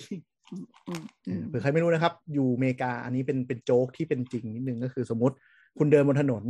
เจอคนโดนรถชน ปัก แล้วคุณเข้าไปหาเขา เขาบาดเจ็บนิดนึง แบบโอ๊ยแบบเดี๋ยวนิดนึงแล้วบอกว่าเดี๋ยวเรียกรถพยาบาลให้ คนอเมริกันจะบอกว่าอย่าอย่าอย่าอย่าเรียกแท็กซี่จริให้งกูอย่าเรียกรถพยาบาลเด็ดขาดกูจะกลับครับบ้านค่ารถพยาบาลนี่แบบว่าแบบคนอเมริกาเกิดอุบัติเหตุนั่งแท็กซี่ไป ER ครับ ไม่นั่งรถพยาบาลไป ER เพราะอะไรรถพยาบาลเรียกครั้งหนึ่งค่าใช้จ่ายนะครับ ประมาณหมื่นเหรียญคือ ถ้าไม่มีประกันสามสิบถ้าไม่ถ้าไม่มีประกันไม่มีอะไรพวกนี้แบบจบเลยที่แม่งแบบใช่ เพราะฉะนั้นเราอย่าหวังดีไปเรียกรถพยาบาลให้เขาถามเขาเลยถ้าเขามีสติ ถามเขาเลยว่า ให้ทำอะไรไหมส่วนใหญ่เขาจะบอกว่าโอเคเรียกแท็กซี่เรียกกดอูเบอร์มาให้กูพาไปโรงพยาบาลหน่อย คนนี้นั่นเป็นอย่างนั้นจริงอูเบอร์แอมบูเลนไม่ซ์รู้เหรอๆไม่ไม่อูเบอร์ธรรมดา แล้วก็แบบขึ้นรถแล้ว แล้วเฮ้ยที่อูตลเบอกร์ต้มาอกงเปิดไลน์ใหม่แล้วเออไม่รู้ไงแต่ที่ตลกมากจะคือเต็งปะเนี่ย แต่แต่แต่ทุกคนก็คือพอรู้ว่ามีคนเกิดอุบัติเหตุทุกคนจะรีบมาช่วยเว้ยเหมือนเนื่องจากแบบทุกคนรู้ว่าแอมบูเลนแพงมากทุกคนก็จะแบบบางคนก็คืออาสา คนน่ะขับรถอะอาสาบอกไม่เป็นไรไปเดี๋ยวส่งโรงพยาบาลไปด้วยกัน คือเป็นการเกื้อกูลกันแบบเพราะไม่มีใครอยากล้มละลายจากโรงพยาบาลเว้ยนี่คือเรื่องจริงนี่คือเรื่องจริงอเมริกามันมันมันฟักอัพมาก คือเคยเคยดูมันลองเคไปยดูอืมอืมลองกูขเกิลอดูไปมันมันมันเป็นแล้วแต่รัฐด้วยป่ะอ่า แล้วแต่อัละนนั้นแต่ส่วนใหญ่ก็ก็ด้วยก็ก็ค่อนข้างชิบหายหมด เผื่อใครอยากรู้ว่ามันเลวร้ายขนาดไหน ก็ลองไป search medical bill ใน US ดูอะครับ แล้วดูรายการบางอันก็จะแบบสองล้านเหรียญก็แบบเออเส้นเล็กแต่ว่าสองล้านแต่ว่ามันในช่วงในช่วงของแบบเอ่มตอนที่โอบามาเป็นเป็น president อะเขาก็พยายามที่จะผลักดันโอบามาแคร์นะ ซึ่งซึ่งมันก็คือหลักประกันสุขภาพทั่วหน้าแบบประเทศไทยนี่แหละ ก็มีดีเบตเป็นโคเปมากกว่า ถ้าถามเรานะคือเลือกแผนได้ว่าจะเลือกแผนไหนเออเออเอใช่อใช่ใช่เออ นั่นแหละ แต่ว่าอืมก็คือก็คือเหมือนเป็น safeguard ให้ให้ประชาชน ว่าคุณไม่ต้องล้มละลายกับค่ารักษาพยาบาลอะไรอย่างเงี้ยแต่ว่า เออนักการเมืองหรือว่า lobbyist อะไรเงี้ยก็ยังมีแบบการดีเบตกันอยู่ว่า เออ มันดีหรือมันไม่ดีอะไรยังไงอะไรประมาณเนี้ย ซึ่งจริง ๆ เหมือนแบบ เหมือนพยายามจะ implement เนาะแต่เราเราไม่ได้ตามรายละเอียด แต่ว่าเหมือนเหมือนเหมือนบางที่ก็ implement ได้ บางที่ก็ implement ไม่ได้ประมาณเนี้ย อืมมันมันอเมริกามันมีมันมีความปวดหัวอย่างหนึ่งด้วยว่าการทำประกันเนี่ย คุณต้องเลือกโรงพยาบาลคุณต้องเลือกหมอประจำคุณต้องอ๋อเลือกเออแล้วห้ามห้ามเบิก ห้ามเบิกข้ามด้วยนะใช่ไม่ได้ อืม คุณสมมติคุณ คุณสมมติคุณเป็นไซนัสแล้วรักษากับหมอบวินอย่างเงี้ย คุณใช่คุณจะไปรักษาหมอคนอื่นเนี่ย ประกันไม่ได้ไม่รับนะ ประกันไม่ให้อืมไม่จ่าย คุณอยากไม่จ่ายคุณอยากไปรักษาหมอคนอื่น ไปได้แต่ประกันใช่ไม่สนใจ อืมใช่หรือมีประเภทแบบคุณทำประกันกับหมอประวินหมอประวินลาพักร้อนคือคุณซวยเลยนะอันนี้จริงๆอันนี้จริงๆแต่แต่แต่ก็คือส่วนใหญ่หมอที่เขาลาพักร้อนเขาจะมี assign แต่เขาต้องติดต่อไปที่บริษัทประกันว่า คนที่ดูเคสนี้ผมต่อเป็นหมอคนนี้ และอืมอืมคุณเลือกหมอยิ่งเก่งเบี้ยประกันยิ่งแพง เพราะว่าขึ้นอยู่กับค่าตัวหมอคนนั้นทำให้ประกันต้องไป quote มาว่า ถ้าคนนี้จะรักษาหมอคนนี้ specific มาแล้ว เขาจะคิดเบี้ยประกันแพงขึ้นหมอคนนี้เขาจะคิด PF เท่าไหร่นี่นั่นนู่นใช่เพราะที่นั่นอืมคือตลาดเสรีมาก หมอยิ่งเก่งชาร์จเหมือนทนายเลย ที่อเมริกานี่หมอกับทนายไม่ต่างกัน คือหมอมีสิทธิ์ที่จะกำหนดอะไรก็ได้โหเจ๋งว่ะใช่มันก็เจ๋งในแง่ของทำให้หมอหมอที่นั่นน่ะรวย แล้วก็เป็นอาชีพที่จบยาก ประชาชนแมันร่วมจมมาก ใช่ประชาชนร่วมจมเออหมอรวย คือเผื่อใครป่วยไม่ทีรู้ครับร่วมจม เรียนหมออเมริกาต้องเป็นปริญปริญญาใบที่สองนะครับ หมอกับทนายที่อเมริกา ต้องเรียนอ๋อปริญญาใช่ใบที่สใช่องไม่สามารถเป็น bachelor of ได้ใช่เพราะฉะนั้นคือคุณคนพวกนั้นนะเขาแบกปริญค่าปริญญาสองใบ ซึ่งมันค่าเรียนหมอที่อเมริกาก็โคตรแพงเพราะฉะนั้นก็จะบอกว่าเขาเอาคืนไหมก็ก็พูดยากเพราะมันแพงมาเป็นระบบอะมันก็เลยอย่างนี้แหละอืมเพคือราะฉะนั้นจบ คือจบออกมาเนี่ยบอกว่ามีหนี่นี่ higher education อยู่แบบเพียบเออจบมาใช่มีหนี้อยู่กว่ายี่สิบหมอจะล้านอะไรเงี้ยแล้วแบบเอ๊ะกูต้องเออถอนทุนไปได้กี่ปีวะอะไรเงี้ยใช่นั่นนั่นนั่นนั่นคือความอเมริกาที่จะทำให้เวลาทำประกัน global ต่อให้คุณรวยขนาดไหนดูดีๆ ว่ามีแผนส่วนใหญ่จะ ex อเมริกา คือกลัวมาก บริษัทประกันกลัวอเมริกามาก เบิกทีกูล้มจริงๆอะอืมอืมอะไรแต่ว่าถ้าคุณไปเที่ยวฝั่งยุโรปหรือออสเตรเลียก็ จะดีหน่อยเนอะใช่ ก็โอเคอย่างออสเตรเลียก็เหมือนจะมีระบบคล้ายๆ ประกันสุขภาพเหมือนกันคือ แต่ว่ามันเป็นโคเพนะคือ แล้วก็มีมีเก็บบางส่วนเอ่อไปกับภาษีแล้วก็คือถ้าสมมุติว่ามีประกันสุขภาพมีอะไรเงี้ยก็คือสามารถสามารถที่จะแบบว่า waiving เอ่อบางส่วนของของของภาษีไปได้อืมระบบโดยรวมก็ถือว่าค่อนข้างดีแหละถ้าถ้าแบบมีประกันเอกชนร่วมด้วยอะไรเงี้ยก็ภาษีก็จะยิ่งเอามาหักได้มากขึ้นอืมส่วนแต่ยุต้องโรบปอกว่าบาง ยุโรปบางประเทศบางประเทศก็คือไม่ต้องเสียเงินค่าใช้จ่ายหรือบางประเทศ เพราะว่าเพราะเขาเขาหักเก็บไปจากแพงอยู่เงินเดือนแล้วคุณอยู่แล้วอืมหักเป็นภาษีไปอยู่แล้ว ใช่ใช่แต่อันนั้นก็คือต้องไปโรงพยาบาลในสังกัดที่รัฐกำหนดนะใช่เขาก็ยังมีใช่ธุรกิจโรงพยาบาลเอกชนเหมือนกัน ซึ่งราคาก็แบบปลาเถื่อนนะคือต้องบอกว่าเอกชนบ้านเราเนี่ย เราคิดว่าโหโคตรแพงแล้วอะไปเจอเอกชนยุโรปหรือเอกชนเนี่ยก็จะแบบโอ้โห นี่จริงเหรอแต่คือเขาทักลาก่อนจ้าเขาทักเก็ตคนมีตังค์หรือว่าคนที่ทำไว้คอล่าบริษัทใหญ่ ๆ เนาะที่เขามีประกันอืมบริษัทมีอะไรให้อยู่แล้วอะถัดมาก็คือประเด็นของเรื่องโรคที่เป็นมาก่อนเริ่มทำประกันแล้วจะเบิกไม่ได้ อืมอ่า อันนี้ก็มีพูดไปแล้วเนาะว่าเป็นบางส่วนกับกับโรคโรคที่มันเอฟเฟกต์เยอะๆอย่างเงี้ยประกันก็จะบางทีรีเจ็คเลย อันนี้ต้องระวังให้เราเราดีไม่รู้ใทำประกั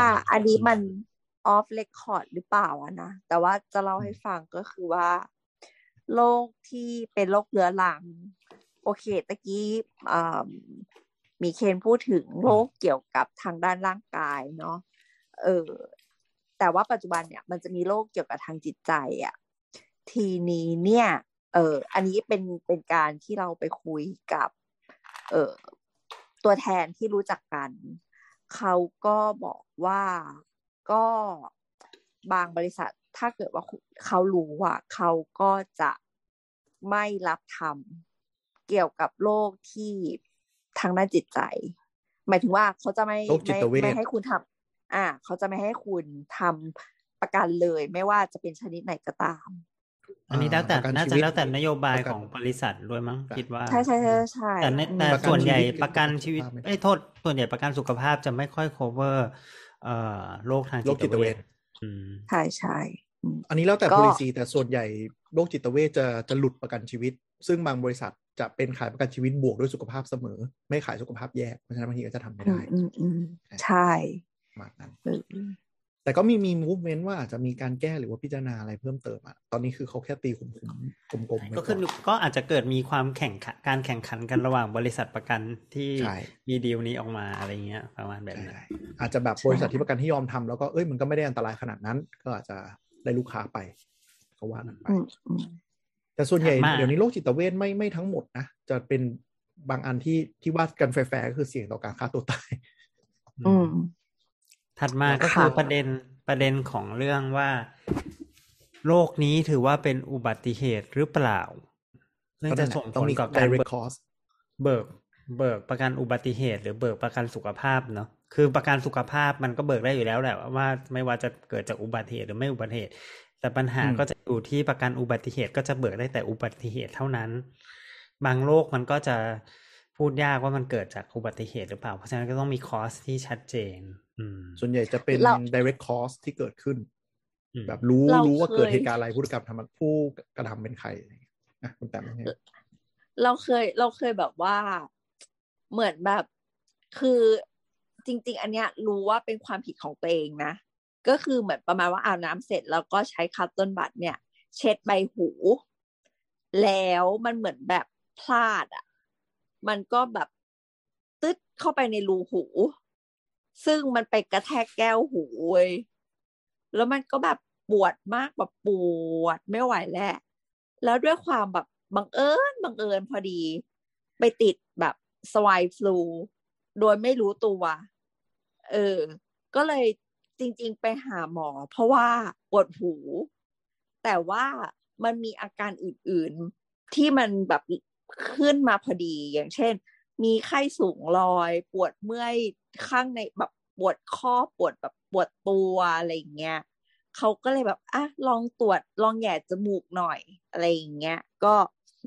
พบว่า เออ ตอนแรกเขาก็ดูหูก็แบบ เออ มันดูมีรอยช้ำเนาะอะไรอย่างเงี้ย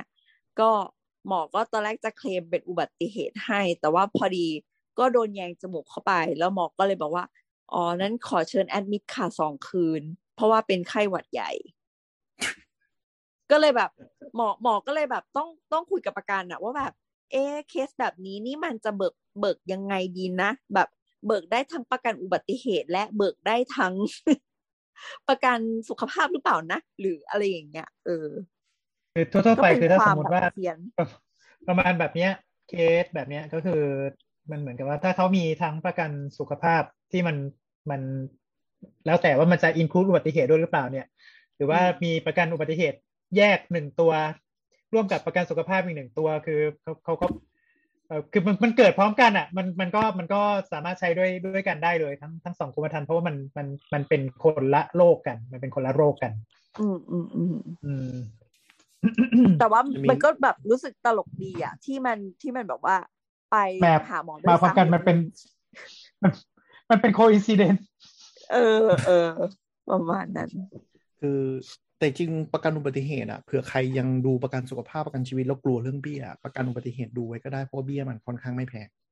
จะค่อนข้างจริงถูกถูกเลยแหละ เหตุผลที่มันถูก เพราะว่าประกันอุบัติเหตุเนี่ย หลัก ๆ ก็คือมีผู้ก่อกระทำความผิด หรือมีโจทย์ ก็คือเหมือนประกันรถอะนึกออกไหมคืออ๋อก็คือเราไปไล่เบี้ยเอากับคนใช่ที่ประกันสงเขาจะไปปัญหให้เราได้ใช่ประจะไปไล่บี้ต้นทางได้ เช่นอืมรถชนเขาก็จะไปไล่บี้เจ้าของรถ ว่าไปจ่ายค่าความเสียหายแทนเราอะไรเงี้ยมันเหมือนประกันรถเลย ประกันอุบัติเหตุคือเหมือนกันใครก่ออุบัติเหตุให้เรา ใครอะไรนะ เกิดอุบัติเหตุแต่มันจากก็ไซต์งานจากคนแต่มันก็ครอบคลุมกับไอ้พวกที่มันแบบว่าเราเลินเลอร์เองด้วยปะเช่นเดินอ่าใช่เดิครอบนคลุตกมบันครอบไดคลุมอืครอบมคลุมครอบคลุมเพราะว่าแต่เขาแต่เชื่แต่อเราว่าเข้าใจว่ามันก็คงมันก็คงหมายถึงว่ามันก็น้อยคงน้อยอะเออหมายถึงปริใช่ปริใช่มาณ ปริมาณเงินที่ใช้ในโลกเหล่านี้มันไม่ได้ไม่ได้เยอะอะ ใช่อืมใช่อืมหรือโอคืกาอสถ้าที่มัแบนบคือถ้าตสกมมบันติไดว่ามันอืมอืมมันไม่ใช่อุบัติเหตุรุนแรงอะ เช่นแบบถ้าอืมตกหกล้มถลอก หรือแบบว่าอะต่อให้เย็บก็ถือว่าอะเต็มที่เลยอืมต่อคอสต่อคอสการรักษา มันก็ไม่เกินหมื่นอะอืมพูดถึงอ่าคุณพูดถึงใช่ LPD เนาะเออใช่ใช่ใช่ประมาณประมาณเท่านั้นเนี่ยอะเต็มเต็มที่เลยคือแบบมันประกันแบบเต็มที่เลยอะห้าหมื่นห้าหมื่นเต็มที่เลยคือแบบเอาต่อให้เอาแผลติดเชื้อด้วยก็ได้อะทำแผลไปอีกเดือนหนึ่งอืม ใช่ใช่มันก็จะแบบไม่ไม่ไม่ไม่ค่อยมีอะไรมากอืมใช่ยกเว้นแต่ว่าโหพวกแบบเจออุบัติเหตุแบบหนักจริง ๆ ที่เป็น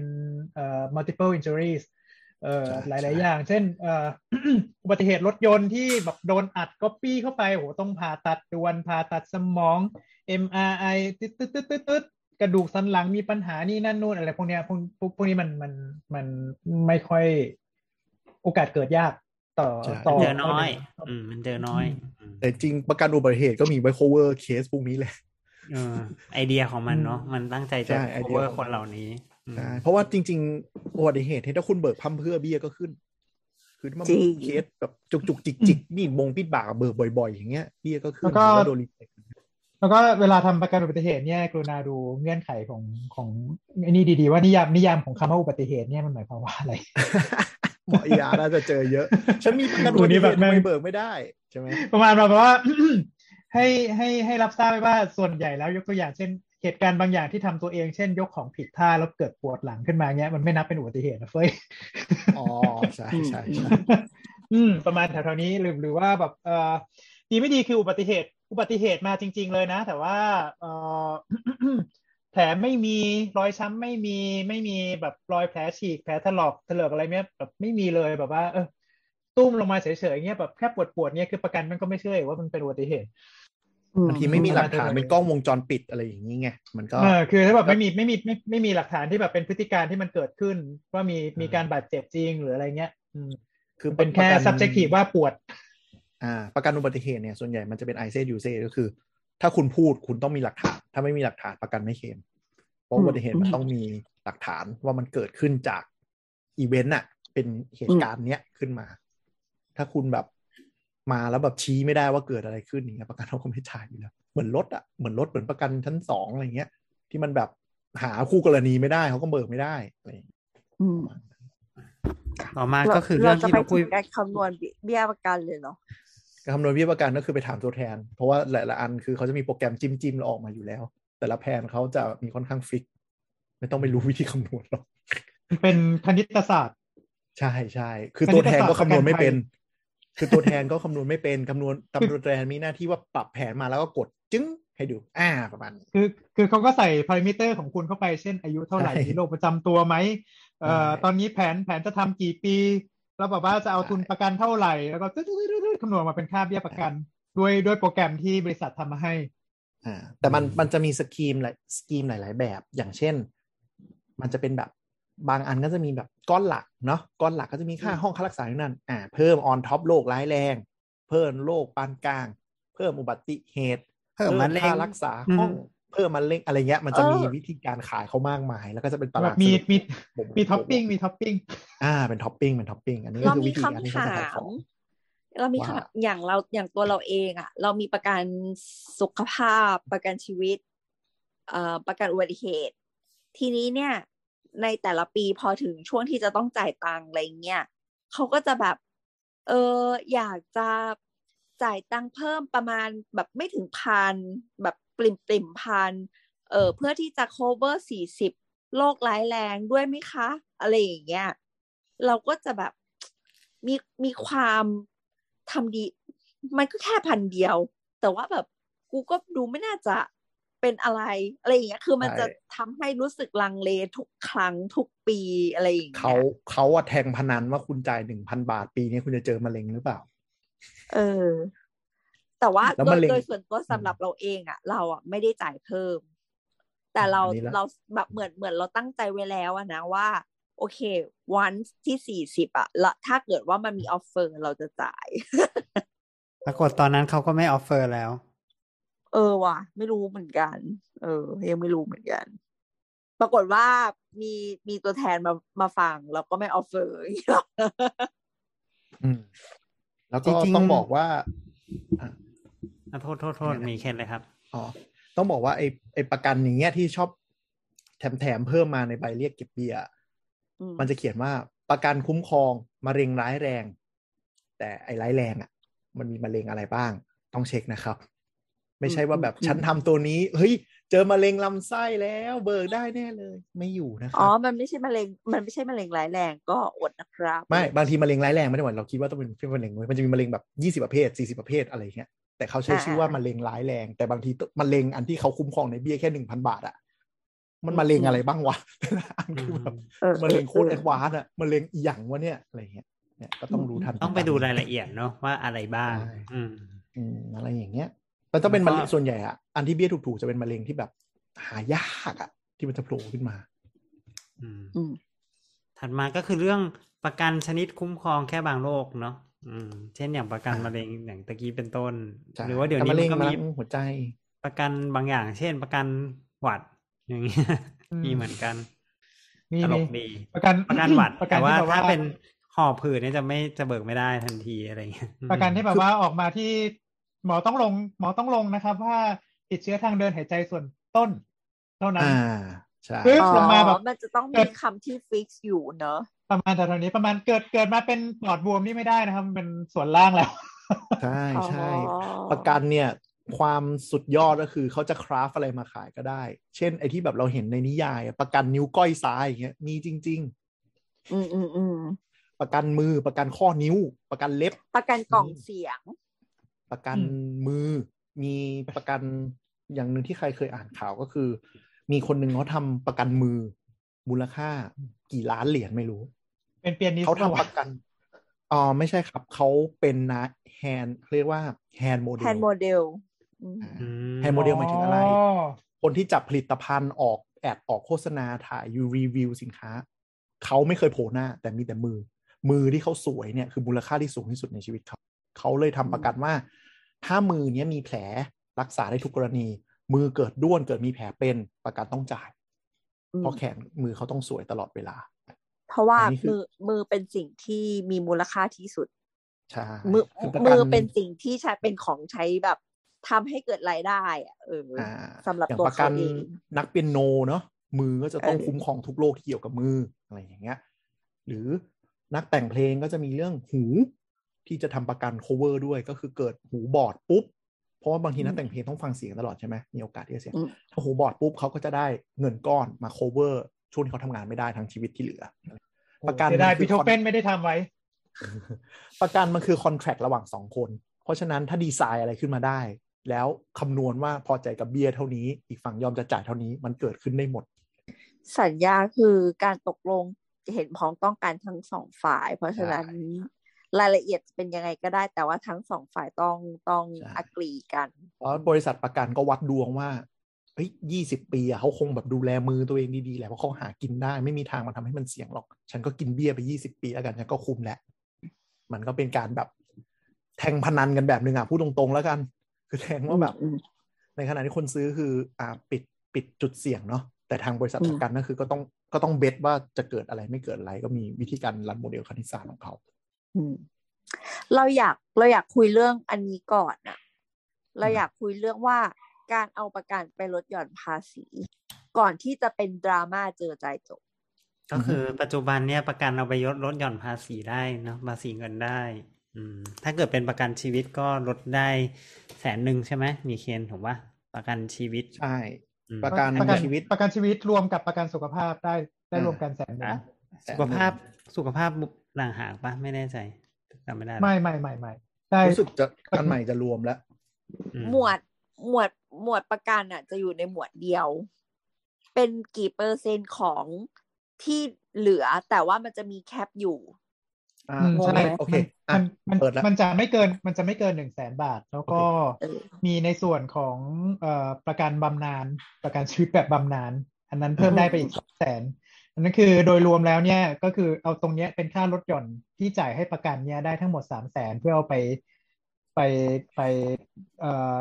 เป็นค่าลดหย่อนในการคำนวณภาษีอืมอืมส่วนส่วนอ่าถ้าประกันสุขภาพแบบตีทิ้งแบบลอยอะครับ ได้ปีละหมื่นห้าแต่ว่าแสนหนึ่งก็คือประกันสุขภาพรวมกับประกันชีวิต สมัยก่อนเนี่ยมันทำประกันชีวิต แล้วแล้วแอดออนสุขภาพเขาไม่ให้เดี๋ยวนี้เขาให้รวมแล้วถ้าเป็นกรมถ้าเป็นกรมธรรม์ชุดเดียวกันอ่ารถกับส่วนประกันบำนาญได้สองแสนห้าสองแสนกว่าบาทเนี่ยจะต้องไปคิดรวมกับรู้สึกจะเป็นส่วนของกองทุนสำรองเลี้ยงชีพกองทุนอะไรแบบนี้มันรายละเอียดมันเยอะอะลองไปดูแล้วกัน แต่ก็คือ คือมันความมันมีสำคัญการหลักคืการอเปลี่ยนคุณจะต้องอ่านนะคะ ใช่ใช่เพราะว่าที่เราพูดรายการไปตอนนี้ท่านผู้ฟังไปฟังปีหน้าอาจจะมีเปลี่ยนก็ได้ เพราะว่าทิศทางเขาก็อยากให้ทำประกันกันมากขึ้น ก็อาจจะมีการอืมปรับลดหย่อนเบี้ยประกันมากขึ้นด้วยครับอ่าคราวนี้มาถึงประเด็นร้อน ประกันเจอจ่ายจบ เราก็ทคือประกันเจอจ่ายคนจก็บทำง่ายใครๆก็ของทำโควิด นี่ก็ของทำโรคอื่น โรคอื่นก็คือเจอแล้วก็จ่ายนะแต่ของโควิดก็คือเจอ ปุ๊บเจอเนี่ยไม่ได้แบบ identify ว่าเป็นโรคด้วย เจอคือ positive เนาะในเงื่อนไขของกรมธรรม์จ่ายเลยห้าหมื่นบาทแสนหนึ่งสองแสนแล้วว่าไปแล้วแต่ที่จะทำปัญหาคือเฮ้ยทำไมเบี้ยมันดูแบบสี่ร้อยบาทแล้วมีโอกาสได้แสนหนึ่งอะไรอย่างเงี้ยทำไมบริษัทประกันกล้าออก เหตุผลก็คือบริษัทประกันนะมันใส่คลอสหนึ่งไว้ว่า ถ้าเห็นจังหวะไม่ดีอะยกเลิกได้นึกออกไหม ที่มันดราม่ากันตอนเนี้ยเขาคำนวณไว้โมเดลคณิตศาสตร์แล้วว่าถ้าเริ่มมีคนปิดเลเวลเท่านี้ เขาจะยกเลิกกรมธรรม์ทิ้งำอืมเขาใส่ในคลอสไปเลยว่าฉันมีสิทธิ์ยกเลิกนึกออกปะซึ่งอืมในมุมของคนทั่วไปอะใครจะมานั่งอ่านทุกอันเป๊ะๆนึกออกปะเหมือนดอกจันดอกจันเวลาเราซื้อของอะไรอย่างเงี้ยคปภ ก็เลยมองว่ามันไม่แฟร์ก็เลยไม่ให้สิทธิ์ยกเลิก บังคับให้บริษัทประกันยังต้องจ่าย แล้วเดลต้าก็ระบาดบูมติดกัน กี่แสนคน ก็เบิกจ่ายกันแต่ว่าที่ตอนนี้300ก็ตอนนี้ถ้าอัปเดตก็คืออยู่ในช่วงที่บริษัทใครสั่นอะไรเนี่ยเสียงมันดังมากขออภัยบอกว่าวินกินนมอ่าก็คือตอนถ้าถ้าอัปเดตจนถึงทุกวันนี้เนาะเท่าที่เราตามข่าวก็คือหมายถึงว่า บริษัทประกันยื่นอุทธรณ์เอ่อขอให้ เอ่อคอปพเนี่ย เอ่อยอมรับคอสอันนี้ก็คือจะได้ขอยกเลิกประกันได้ อืม อืม ก็ยื่นอุทธรณ์ใช่อยู่ดิแต่นี่ว่าเป็มันนก็การจะยื่นอุทธรณ์ครั้งที่สองด้วยนะ แต่เราว่ามันก็กำลังจะหมดแล้วล่ะ เพราะว่าการเจอจ่ายจบมันทำไปประมาณปีมันเลิกหงขายมาสักพักเออแล้วมันก็เลิกขายไม่ปัญหาไปมันแล้คือวอย่างนี้ปัญหามันคืออย่างนี้ บริษัทประกันอ้างว่า แล้วต่อคือกรมธรรม์ทุกชนิดนะครับ จะออกกปพต้องเป็นคนเซ็นอนุมัตินะครับอืมอ๋อ บริษัทประกันแจ้งว่าคปพก็เห็นแล้วทำไมคปพไม่รีเจ็คตั้งแต่ตอนนั้นทำไมอนุญาตให้ขายอืมคปพก็ก็กึ่งกึ่งๆตีมึนไป เพราะฉะนั้นคนในวงการประกันเขาก็มองในมุมของคนขายประกันก็คือ เหมือนกับมันมีกรมธรรม์น่ะ หน้าที่คนซื้อต้องอ่านแต่คนซื้อไม่อ่านแล้วปรากฏว่าทำตามกรมธรรม์ทำไมถึงโวยกัน แต่ในมุมของซื้อขายของทั่วไปเนาะมันเหมือนมีการคุ้มครองผู้บริโภคอะ คลอสเนี้ยมันไม่ make sense ถูกปะอืมถ้ามีคลอสนี้ใครจะซื้อวะ ในเมื่อแบบอยู่ๆคุณก็ยกเลิกได้ตลอดเวลาจริงมันก็เป็นการตีกันไงทีนี้คอปพทีนี้บริษัทประกันเขาก็ไม่พอใจว่าถ้าคอปพเนี่ย เป็นคนยอม approve แล้วคุณไม่ช่วยเหลือบริษัทประกันเลย แค่ออกคำสั่งเขาว่า ไม่ได้คุณต้องจ่าย ผลกระทบมันจะเป็นลูกโซ่เพราะบริษัทประกันมันล้ม บริษัทประกันมันล้มปุ๊บประกันที่เหลือทั้งหมดมันวอยไปหมดเลย แล้วคอปพจะแบกอะค่าใช้จ่ายตรงนี้ไหวเหรออืม ก็เป็นการชิงหลักชิงเหลี่ยมกันแล้วกัน คือจริง ๆ มันมีทางออกที่มันมันพอ make sense ก็คือว่างั้นไม่เป็นไร รัฐบาลอาจจะมีเงินกู้ให้เขาเป็นเงินหมุนช่วยเหลือระยะสั้น ดอกเบี้ยถูกหรืออะไรเงี้ยเพื่อ support ไปแล้วอนาคตก็คือ ก็คือเฮ้ยค่อยจ่ายไปทีหลังตามหลังอ่าหรืออนาคตคือเคสแบบนี้จะไม่ไม่อนุมัติแล้ว ต้องมัน revamp วิธีการทำกรมธรรม์ใหม่ ต้องอืมตรวจสอบใหม่ไหมอืมอย่างกรมธรรม์สุขภาพเนี่ย มันเคยมีแนวคิดว่าควรจะเป็น standard เหมือนประกันรถยนต์ใครเคยซื้อประกันรถยนต์จะเห็นเนาะจะมีหน้าสรุป ทุกอันอืมอืมซื้อเจ้าไหนจะเหมือนกันหมดนึกออกไหมเพื่อให้เห็นคร่าวๆว่ามันคุ้มครองอะไรบ้าง วงเงินเท่าไหร่คุ้มครองภายนอกอะไรคุ้มครองรถเท่าไหร่เนี่ยมันควรจะมีกรมธรรม์สุขภาพสังเกตดูไม่มีเลย จะมาเป็นมันหนาปึกยี่สิบกว่าหน้าอ่านกันขี้แตก มันมีแนวคิดที่จะทำจะเรียกว่า New Health Standard ก็คือ New Health Standard เนี่ยก็คือจะเป็นแบบทุกการทุกการคุ้มครองอะจะกระจายเป็น12 หมวดย่อยให้อ่านง่ายๆ และเปรียบเทียบกันได้ New Health Standard เนี่ยตอนแรกจะออกมาแล้วคือบังคับให้ประกันทั้งหมดต้องเปลี่ยนแผนที่มีปัจจุบันให้เข้ากับแกลบตรงนี้ให้หมด ต้องคล้ายๆทำเหมือนหนังสือชี้ชวนอะคือต้องทำสรุปใหม่ให้หมด แต่ก็คุยกันไม่รู้ท่าไหนตอนนี้ ตอนนี้ก็คือออกมาว่าอะ New Health Standard จะบังคับกรมธรรม์ใหม่เท่านั้น เพราะฉะนั้นมันคือหมายความว่าทำอย่างคือเป็นเขาเรียกว่าอย่างไงนะ เป็นการเอื้อให้ผู้บริโภคได้ประโยชน์เอ่อทำความเข้าใจกับกรมธรรม์ที่ตัวเองกำลังจะใช่ซื้อได้ง่ายขึ้นเนอะใช่ เพราะราะฉะนั้นก็คือไอ้ New Health Standard มันเริ่ม roll out ประมาณปลายปีที่แล้วมั้งพอดีจำมันทำลายไม่ได้ แต่เพราะฉะนั้นก็คือพอคนที่มาเริ่มดูประกันปีเนี้ยอาจจะมีแผนที่ไม่คุ้นเคยเทียบกับที่เคยทำจากตัวแทนเก่าๆก็อย่าแปลกใจ เพราะว่าเขาพยายามset standard ใหม่อืมซึ่งซึ่ง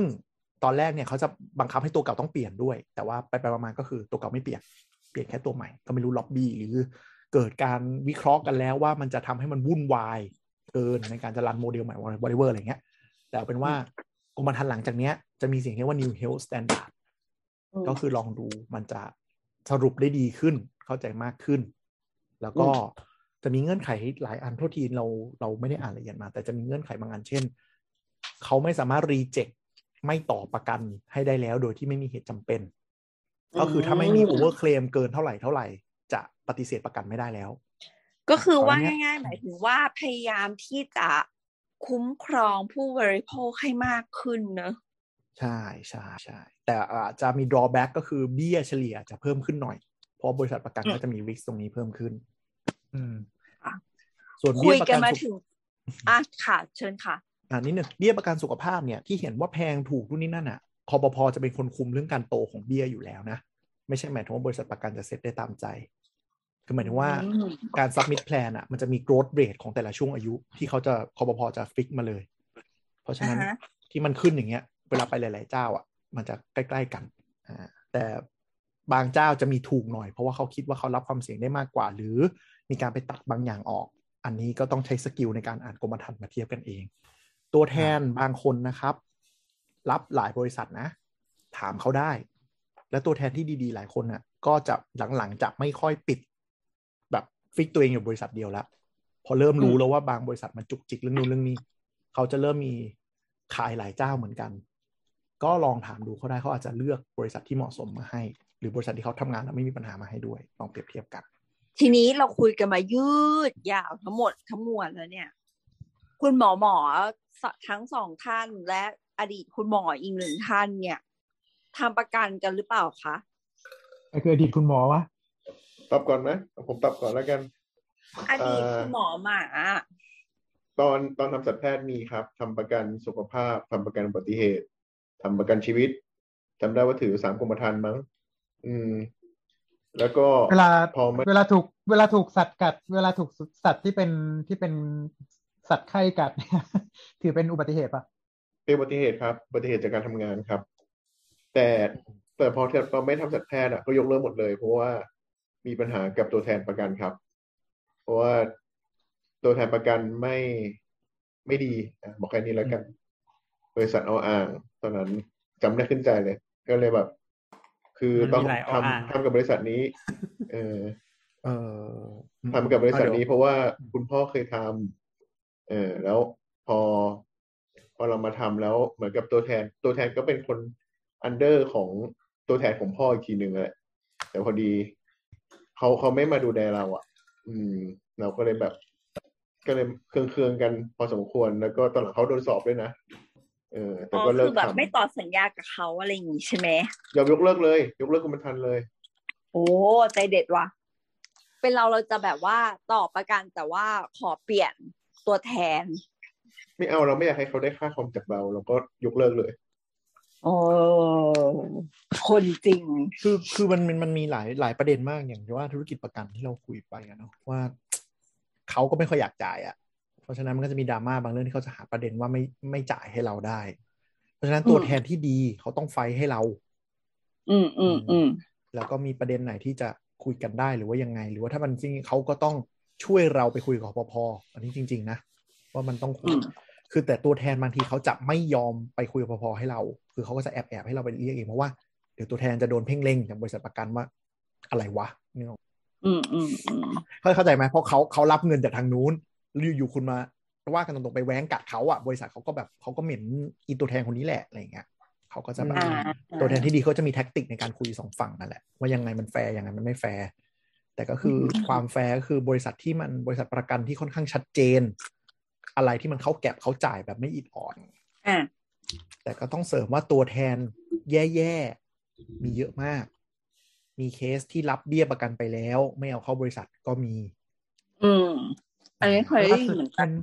ล่าสุดเหมือนได้ยินข่าวเลยนะเนี่ยใช่ผมว่าจ่ายจ่ายมาแบบประมาณเท่าไหร่ละสิบห้ายี่สิบปี คือแบบว่าแต่กรมธรรม์แม่งขาดไปนานแล้วเพราะว่ามันไม่เอาเงินเข้าบริษัท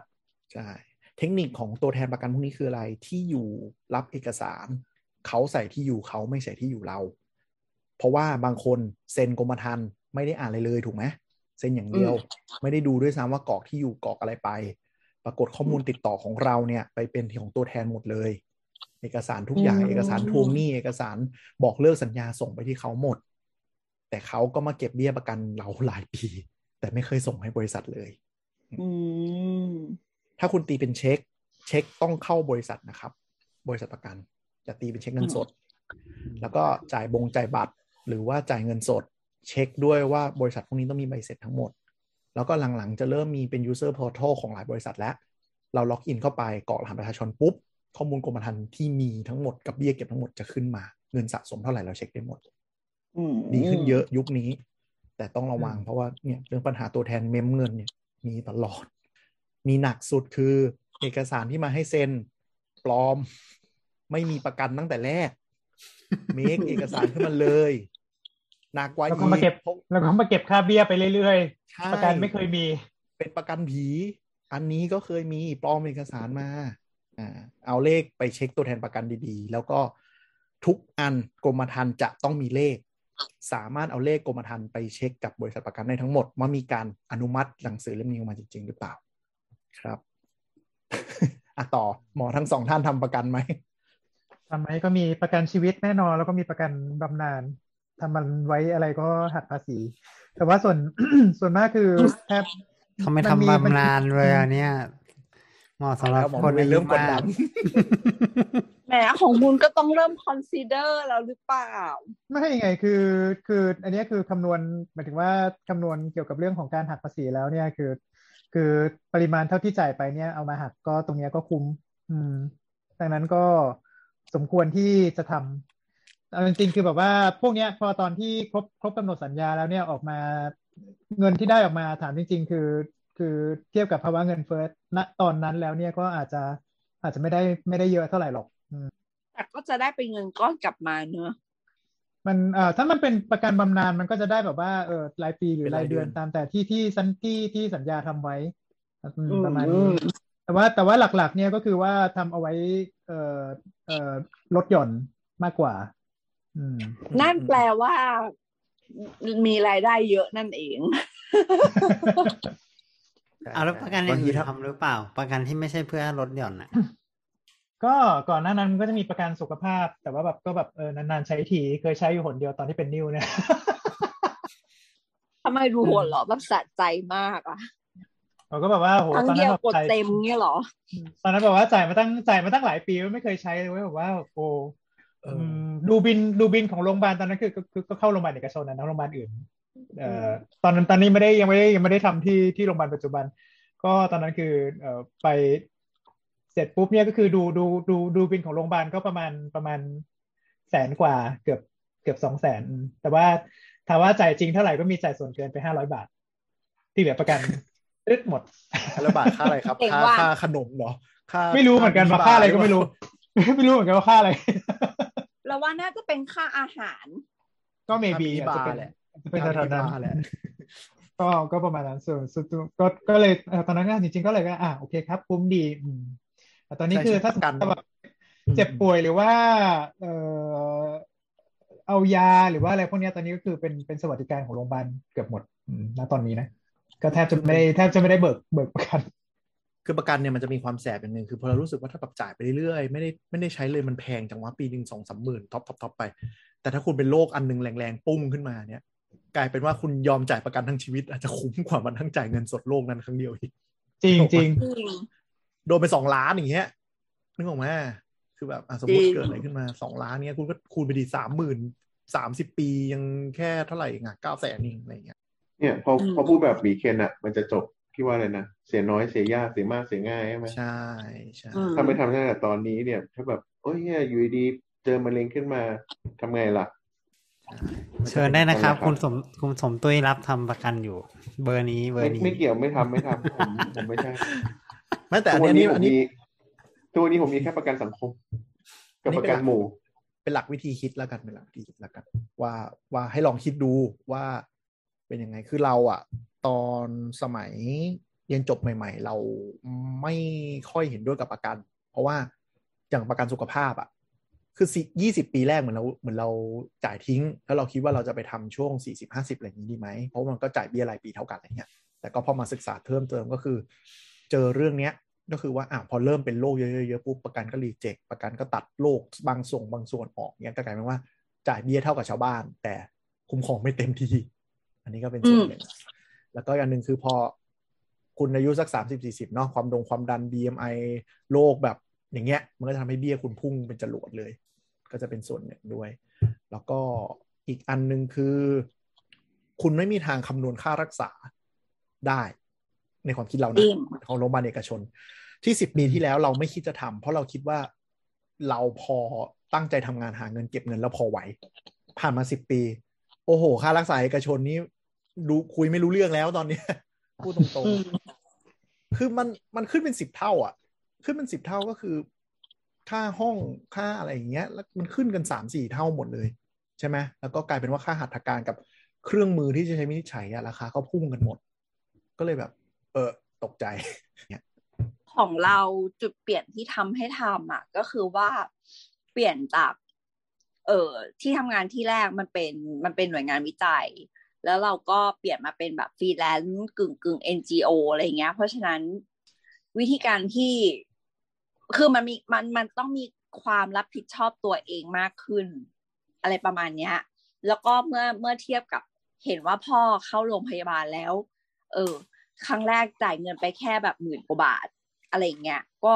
รู้สึกว่าแบบ เออ การมี buffer อะไรแบบเนี้ย ก็ก็ก็ถือว่าดีเหมือนกันนะ เออ อะไรอย่างนั้น แล้วก็ เออ เราเราเลือกทำเป็นแบบประกันที่มันมีออมทรัพย์ด้วยอะไรอย่างเงี้ยก็จ่ายไปถึงระดับหนึ่งแล้วพออายุอีกสักอีกสักอะไรเงี้ยเหมือนแบบเหมือนจ่ายเงินทิ้งทิ้งไว้อะแล้วก็ เหมือนสักสิบปียี่สิบปีผ่านไป เราจะได้เงินก้อนหนึ่งกลับมาอะไรประมาณเนี้ยแล้วก็คิดว่ามันก็ไม่แย่ที่จะทำเพราะว่าสมมติเราเก็บเหมือนเหมือนกับว่าปกติ เราได้เงินเดือนโอเค เท่าไหร่ยี่สิบสามสิบเคหรืออะไรประมาณเนี้ยเราเก็บเดือนละพันสองพันเก็บไว้ก่อนอะไรอย่างเงี้ยแล้วปีหนึ่งค่อยไปจ่าย มันก็ไม่แย่นะ เออ แบบซื้อความสบายใจอะไรอย่างเงี้ยแล้วก็ พอได้ลองใช้ เออประกันสุขภาพครั้งหนึ่งก็พบว่าแบบ เออไม่เลวหมายถึงว่า เราไม่ลำบากมาก เราไม่จำเป็นจะต้อง เออห่วงหน้าพวงหลังมากนักอะไรอย่างเงี้ยสำหรับเราเราเราถือว่าเราซื้อความสบายใจ ประมาณนั้นแหละจุดประสงค์ของประกันนะมันคือประมาณนั้นแหละ คือมันมันคือปิดดาวไซด์สำหรับ IPD หนักๆอะคือปิด เคสที่คุณป่วยขึ้นมาแล้วชีวิตคุณจะล้มละลายอะปิดอย่างนั้นไปหลักแต่คุณอย่าไปหวังประกันจะ cover แบบทุกอย่างอะไรอย่างเงี้ย อย่างนั้นนะเบี้ยมันจะมาหาโหดเลย เพราะบางคนแบบอู้ฉันก็อยากได้ OPD ฉันไม่หาหมอครั้งหนึ่งสองพันจะโค้ดหมดฉันจะไม่จ่ายเลยเลย ก็ก็เบี้ยมานั่นแหละสองแสนอะไรเงี้ยอย่างที่บอก มันจะเป็นอย่างนั้นแหละเพราะนั้นปรับอะไรให้มันเหมาะสมพยายาม cover ค่าใช้จ่ายหนักๆละกัน เพราะบางคน OPD อาจจะหนักบางคน IPD น้อยอย่างเงี้ย พยายามดูว่าถ้า balance กันแล้วเนี่ย คิดว่า เออจะปิด gap ตรงไหนเงี้ยการทำประกันมันก็เหมือนเป็นการแบบซื้อความอุ่นใจ ใช่ ทีนี้นอกนอกจากประกันสุขภาพประกันชีวิตเอ่อประกันอุบัติเหตุแล้ว เรายัง encourage ให้ทุกคนทำประกันบ้านด้วยนะคะ ทุกคน ประกันไฟไหม้ประกันอุบัติเหตุเอ่อประกันอะไรนะอุทกภัยประกันไฟไหม้เออวินาศภัยการวินาศภัยเออ คือวันดีคืนดีเราไม่รู้หรอกว่าบ้านที่เราอยู่ถึงแม้ว่าเราจะรักษามันดีขนาดไหนก็ตามบังเอิญข้างบ้านไฟไหม้แล้วไฟมันลามมาบ้านเราอะไรอย่างเงี้ยเนาะก็จะได้ เออไม่สวยต้องซื้อใหม่ทุกอย่างอะไรประมาณเนี้ยหรือแบบมีคนช่วยจ่ายอะไรนั่นแหละค่ะทุกคน ขอ อ่า เดี๋ยวประกันบ้านอาจจะออกนอกสโคปไปหน่อยแต่ว่า อ่า เวลาทำก็ดูดีด้วยกันมาคุ้มครองอะไร บางอันบางอันทำไปแทบบางอันไปแทบตายคุ้มครองแค่โครงสร้างนะครับ ของของข้างในมูลค่าแพงกว่าโครงสร้างอีกอย่าลืมดูด้วย ก็จริง ๆ หลักการมันคืออ่านทุกอย่างอ่านอย่างละเอียดและตั้งใจใช้เวลากับมันเนาะแต่อย่างอย่างประกันวินาศภัยอะหน้าสรุปมันก็ cover หมดเราว่ามันอ่านง่ายกว่าประกันสุขภาพ ประกันสุขภาพเนี่ยเป็นปัญหาสำหรับเรามาก เพราะว่ามันมันจุกจิกแบบอ่านโคตรยากเลยอะอืมอืมยังเป็นปัญหาอยู่ที่เขาพยายามจะปรับแก้กัน แล้วก็เอ่อขอทิ้งท้ายไว้แล้วกันเนาะรายการแล้วก็คือ อย่าให้ความกลัวเกินเหตุทำให้เรากลัวแล้วต้องเสียเบี้ยประกันเกินความจำเป็น หมายถึงว่าการทำประกันน่ะมันมีลิมิตที่เหมาะสมอยู่กับรายได้ด้วย ไม่ใช่ว่ากลัวไปหมดแล้วทำแบบเกินความจำเป็นแล้วสุดท้ายคือกลายเป็นว่าแต่ละเดือนก็อัตคัดอย่างเงี้ย มันก็อาจจะไม่คุ้มประกันก็ได้ เพราะว่าบ้านเราเนาะมันก็มีอ่า คุณอาจจะไม่ได้ความสะดวกสบายของเอกชนน่ะแต่คุณก็ยังมีบัตรทอง มีประกันสังคมอยู่ ยิ่งถ้าโรคร้ายแรงมากๆ ที่มันเกินบัตเจ็ตไปเยอะ ก็อืมอาจจะต้องไปโรงพยาบาลรัฐก็ต้องยอมไป อย่าคิดว่าจะ cover ได้หมด เพราะว่าอาจารย์โรงพยาบาลหลาย ๆ คนก็เก่งเนาะโอเค อาจจะมีปัญหาเรื่องบางอย่างรายล้อมบางอย่าง แต่ว่าก็ไม่ได้หมายถึงว่าแบบเออถ้าคุณแบบไปรักยอมรักษาเอกชนแล้วติดหนี้เป็นล้านอะ่ะ ไหวหรือเปล่า อืมอาจจะมอง option ของการไปโรงพยาบาลรัฐก็ได้ เป็นในใช้เราสิทธิ์ของคุณละกันอืมเราขอเล่าเคสเคสหนึ่งคือ อันนี้เป็นครั้งที่สองที่พ่อนอนโรงพยาบาล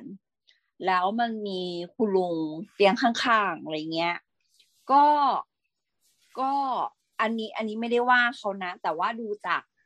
ดูจากแบบสิ่งของที่เขาใช้ญาติที่มาเยี่ยมการแต่งกายหรืออะไรอย่างเงี้ย เราก็เห็นแหละว่าเขาเป็นชาวบ้านจริง ๆอะ เป็นเป็นคนรับจ้างทั่วไปจริง ๆ อะไรประมาณเนี้ยเขาก็พูดมาคำหนึ่งว่าแบบ เออเขาโชคดีมากเลยที่หนึ่งมาโรงพยาบาลทันสองคือ เออมีไอ้ระบบประกันสุขภาพทั่วหน้านี่แหละ เพราะว่าถ้าเกิดว่าไม่มีไอ้นี่แล้วเนี่ย เขาไม่มีปัญญาจ่ายเลยจริง ๆ ใช่ เออ ก็อย่าอย่าไปดูถูก เออ ระบบประกันสุขภาพทั่วหน้าและระบบประกันสังคม เพราะว่าพอถึงจุดหนึ่งแล้วเนี่ยโรคบางโรคที่มันคอมพลีเคทอะเขาก็จะต้องส่งคุณไปโรงพยาบาลใหญ่ ๆ หรือโรงพยาบาลโรงเรียนแพทย์นี่แหละ เพื่อที่จะรักษาคุณให้คุณหายเป็นแบบพยายามกับมาให้คุณอยู่ในสภาพที่ใช้ชีวิตได้ปกติมากที่สุดเท่าที่จะเป็นไปได้ อืม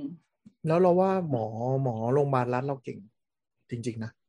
คือใช่อาจจะแบบมีเคสเยอะอะไรเยอะ แล้วก็ไม่ค่อยแบบมีเจกอะก็คือลุยก็ลุยเต็มที่เห็นชีวิตคนไข้มีความสำคัญ นี่ต้องยอมรับนิดนึง แต่ว่าจะจะเจอเจอจังหวะไหนอันนี้ อันนี้อันนี้แล้วแต่โชคแล้วกัน คือพูดยากจริง ๆ เออ แต่ก็แต่ถ้าเป็นเคสที่หนักจริง ๆ เริ่มมีการผ่าตัดเริ่มอะไรเรา เราไม่เคยเจอคนไหนที่ที่ด่านะ อันนี้เอาอย่างนี้ว่าตรงๆแล้วกัน แต่ใช่โอเคถ้ากระกระบวนการแบบป่วยเล็กๆน้อยๆอย่างเงี้ยก็จะแบบมีความเซ็งบ้างบางอย่าง เพราะฉะนั้นจริง ๆ มันมีทางหนึ่งที่ที่คนไทยหลายคนทำกันเนาะก็คือตอน diag หรือตอนไป OPD ก็คือไปโรงพยาบาลเอกชนที่ตัวเองจ่ายไว้ แล้วพอเริ่มอืม diag เจอโรคที่เป็นร้ายแรงจริง ๆ ก็กลับเข้าไปเข้ากระบวนการของสิทธิ์ที่ตัวเองมีก็ได้อยู่ เพราะว่าบางทีมันหรือตรวจเอ็กซเรย์ตรวจ CT scan มีฟรีมีอะไรแล้วอะไรเงี้ยก็สามารถส่งต่อเข้าสิทธิ์รักษาของเราได้ง่ายขึ้นด้วย หรือเปล่าคุณหมอใช่ใช่ไหมฮะหรือบางทีคุณหมอเองนี่แหละ เป็นคน offer ว่าคุณไปโรงพยาบาลรัฐเถอะแบบอืมแบบพยายามใช่ทำ refer ให้เลย เพราะว่ารู้แล้วว่าเนี่ยค่าใช้จ่ายมันจะสูงขึ้นเรื่อยใช่ๆเขาก็ใช่พยายามที่จะช่วยให้คุณได้ประหยัดมากขึ้น คือก็ก็ก็เราอันนี้เราเราอันนี้เราพูดตรงว่าเราไม่รู้ว่ามันมันมันผิดกฎหมายหรือมันเป็น hack ระบบหรือเปล่านะก็คือหมอบางคนก็คือลัดขั้นตอนเนาะพวกพวกจองคิวปฏิบัติการบางทีมันนานอะ เขาก็ให้ไปแบบไปทำเอกชนมาให้เรียบร้อยแล้วก็ทำเอกสารส่งมาแล้วเดี๋ยวค่อยมาผ่าหรือรักษาที่โรงพยาบาลรัฐที่เป็นสิทธิ์ของคุณอะไรอย่างเงี้ยเราไม่รู้มันได้หรือเปล่าหรืออะไรยังไงแต่ว่าเราก็เห็นมีคนรอบตัวทำใช่ไหมครับหมอประวิน ไม่ยิ้ตอบนั่งยิ้มไม่รู้นั่งยิ้มคืออะไรวะไม่รู้ ไม่รู้ มีด้วยเหรอมันมีอะเคยเจอก็คือคิวอะไรไม่รู้นาน ก็เลยแบบเออถ้าคุณมีทรัพย์สินหน่อยเนาะพอไหวอะอะไรที่มันแบบ ไปขอทำภายนอกก็ไปทำมาก่อน แล้วก็ค่อยมาลงมือผ่าหรืออะไรส่วนที่มากก็จะเป็นแบบตัพววกพวกสแกนพวก imaging บางอย่างแรงๆเออเออบางเอ่ทีอถ้าบางบางโรงเรียนแพทย์บางทีก็คือคิว คิวประมาณหกเดือนถึงแปดเดือน เออ อะไรอย่างเงี้ยไม่ใช่วันนะเออใช่เดือนนะใช่เดือนคือมันต้องอืมในในความเห็นเราเราว่ามันก็วินวินนะหมายถึงว่าคนอ่าไข้ใช่ก็ใช่ก็จริงๆคนไข้ก็ทำตามระบบได้ แต่ว่า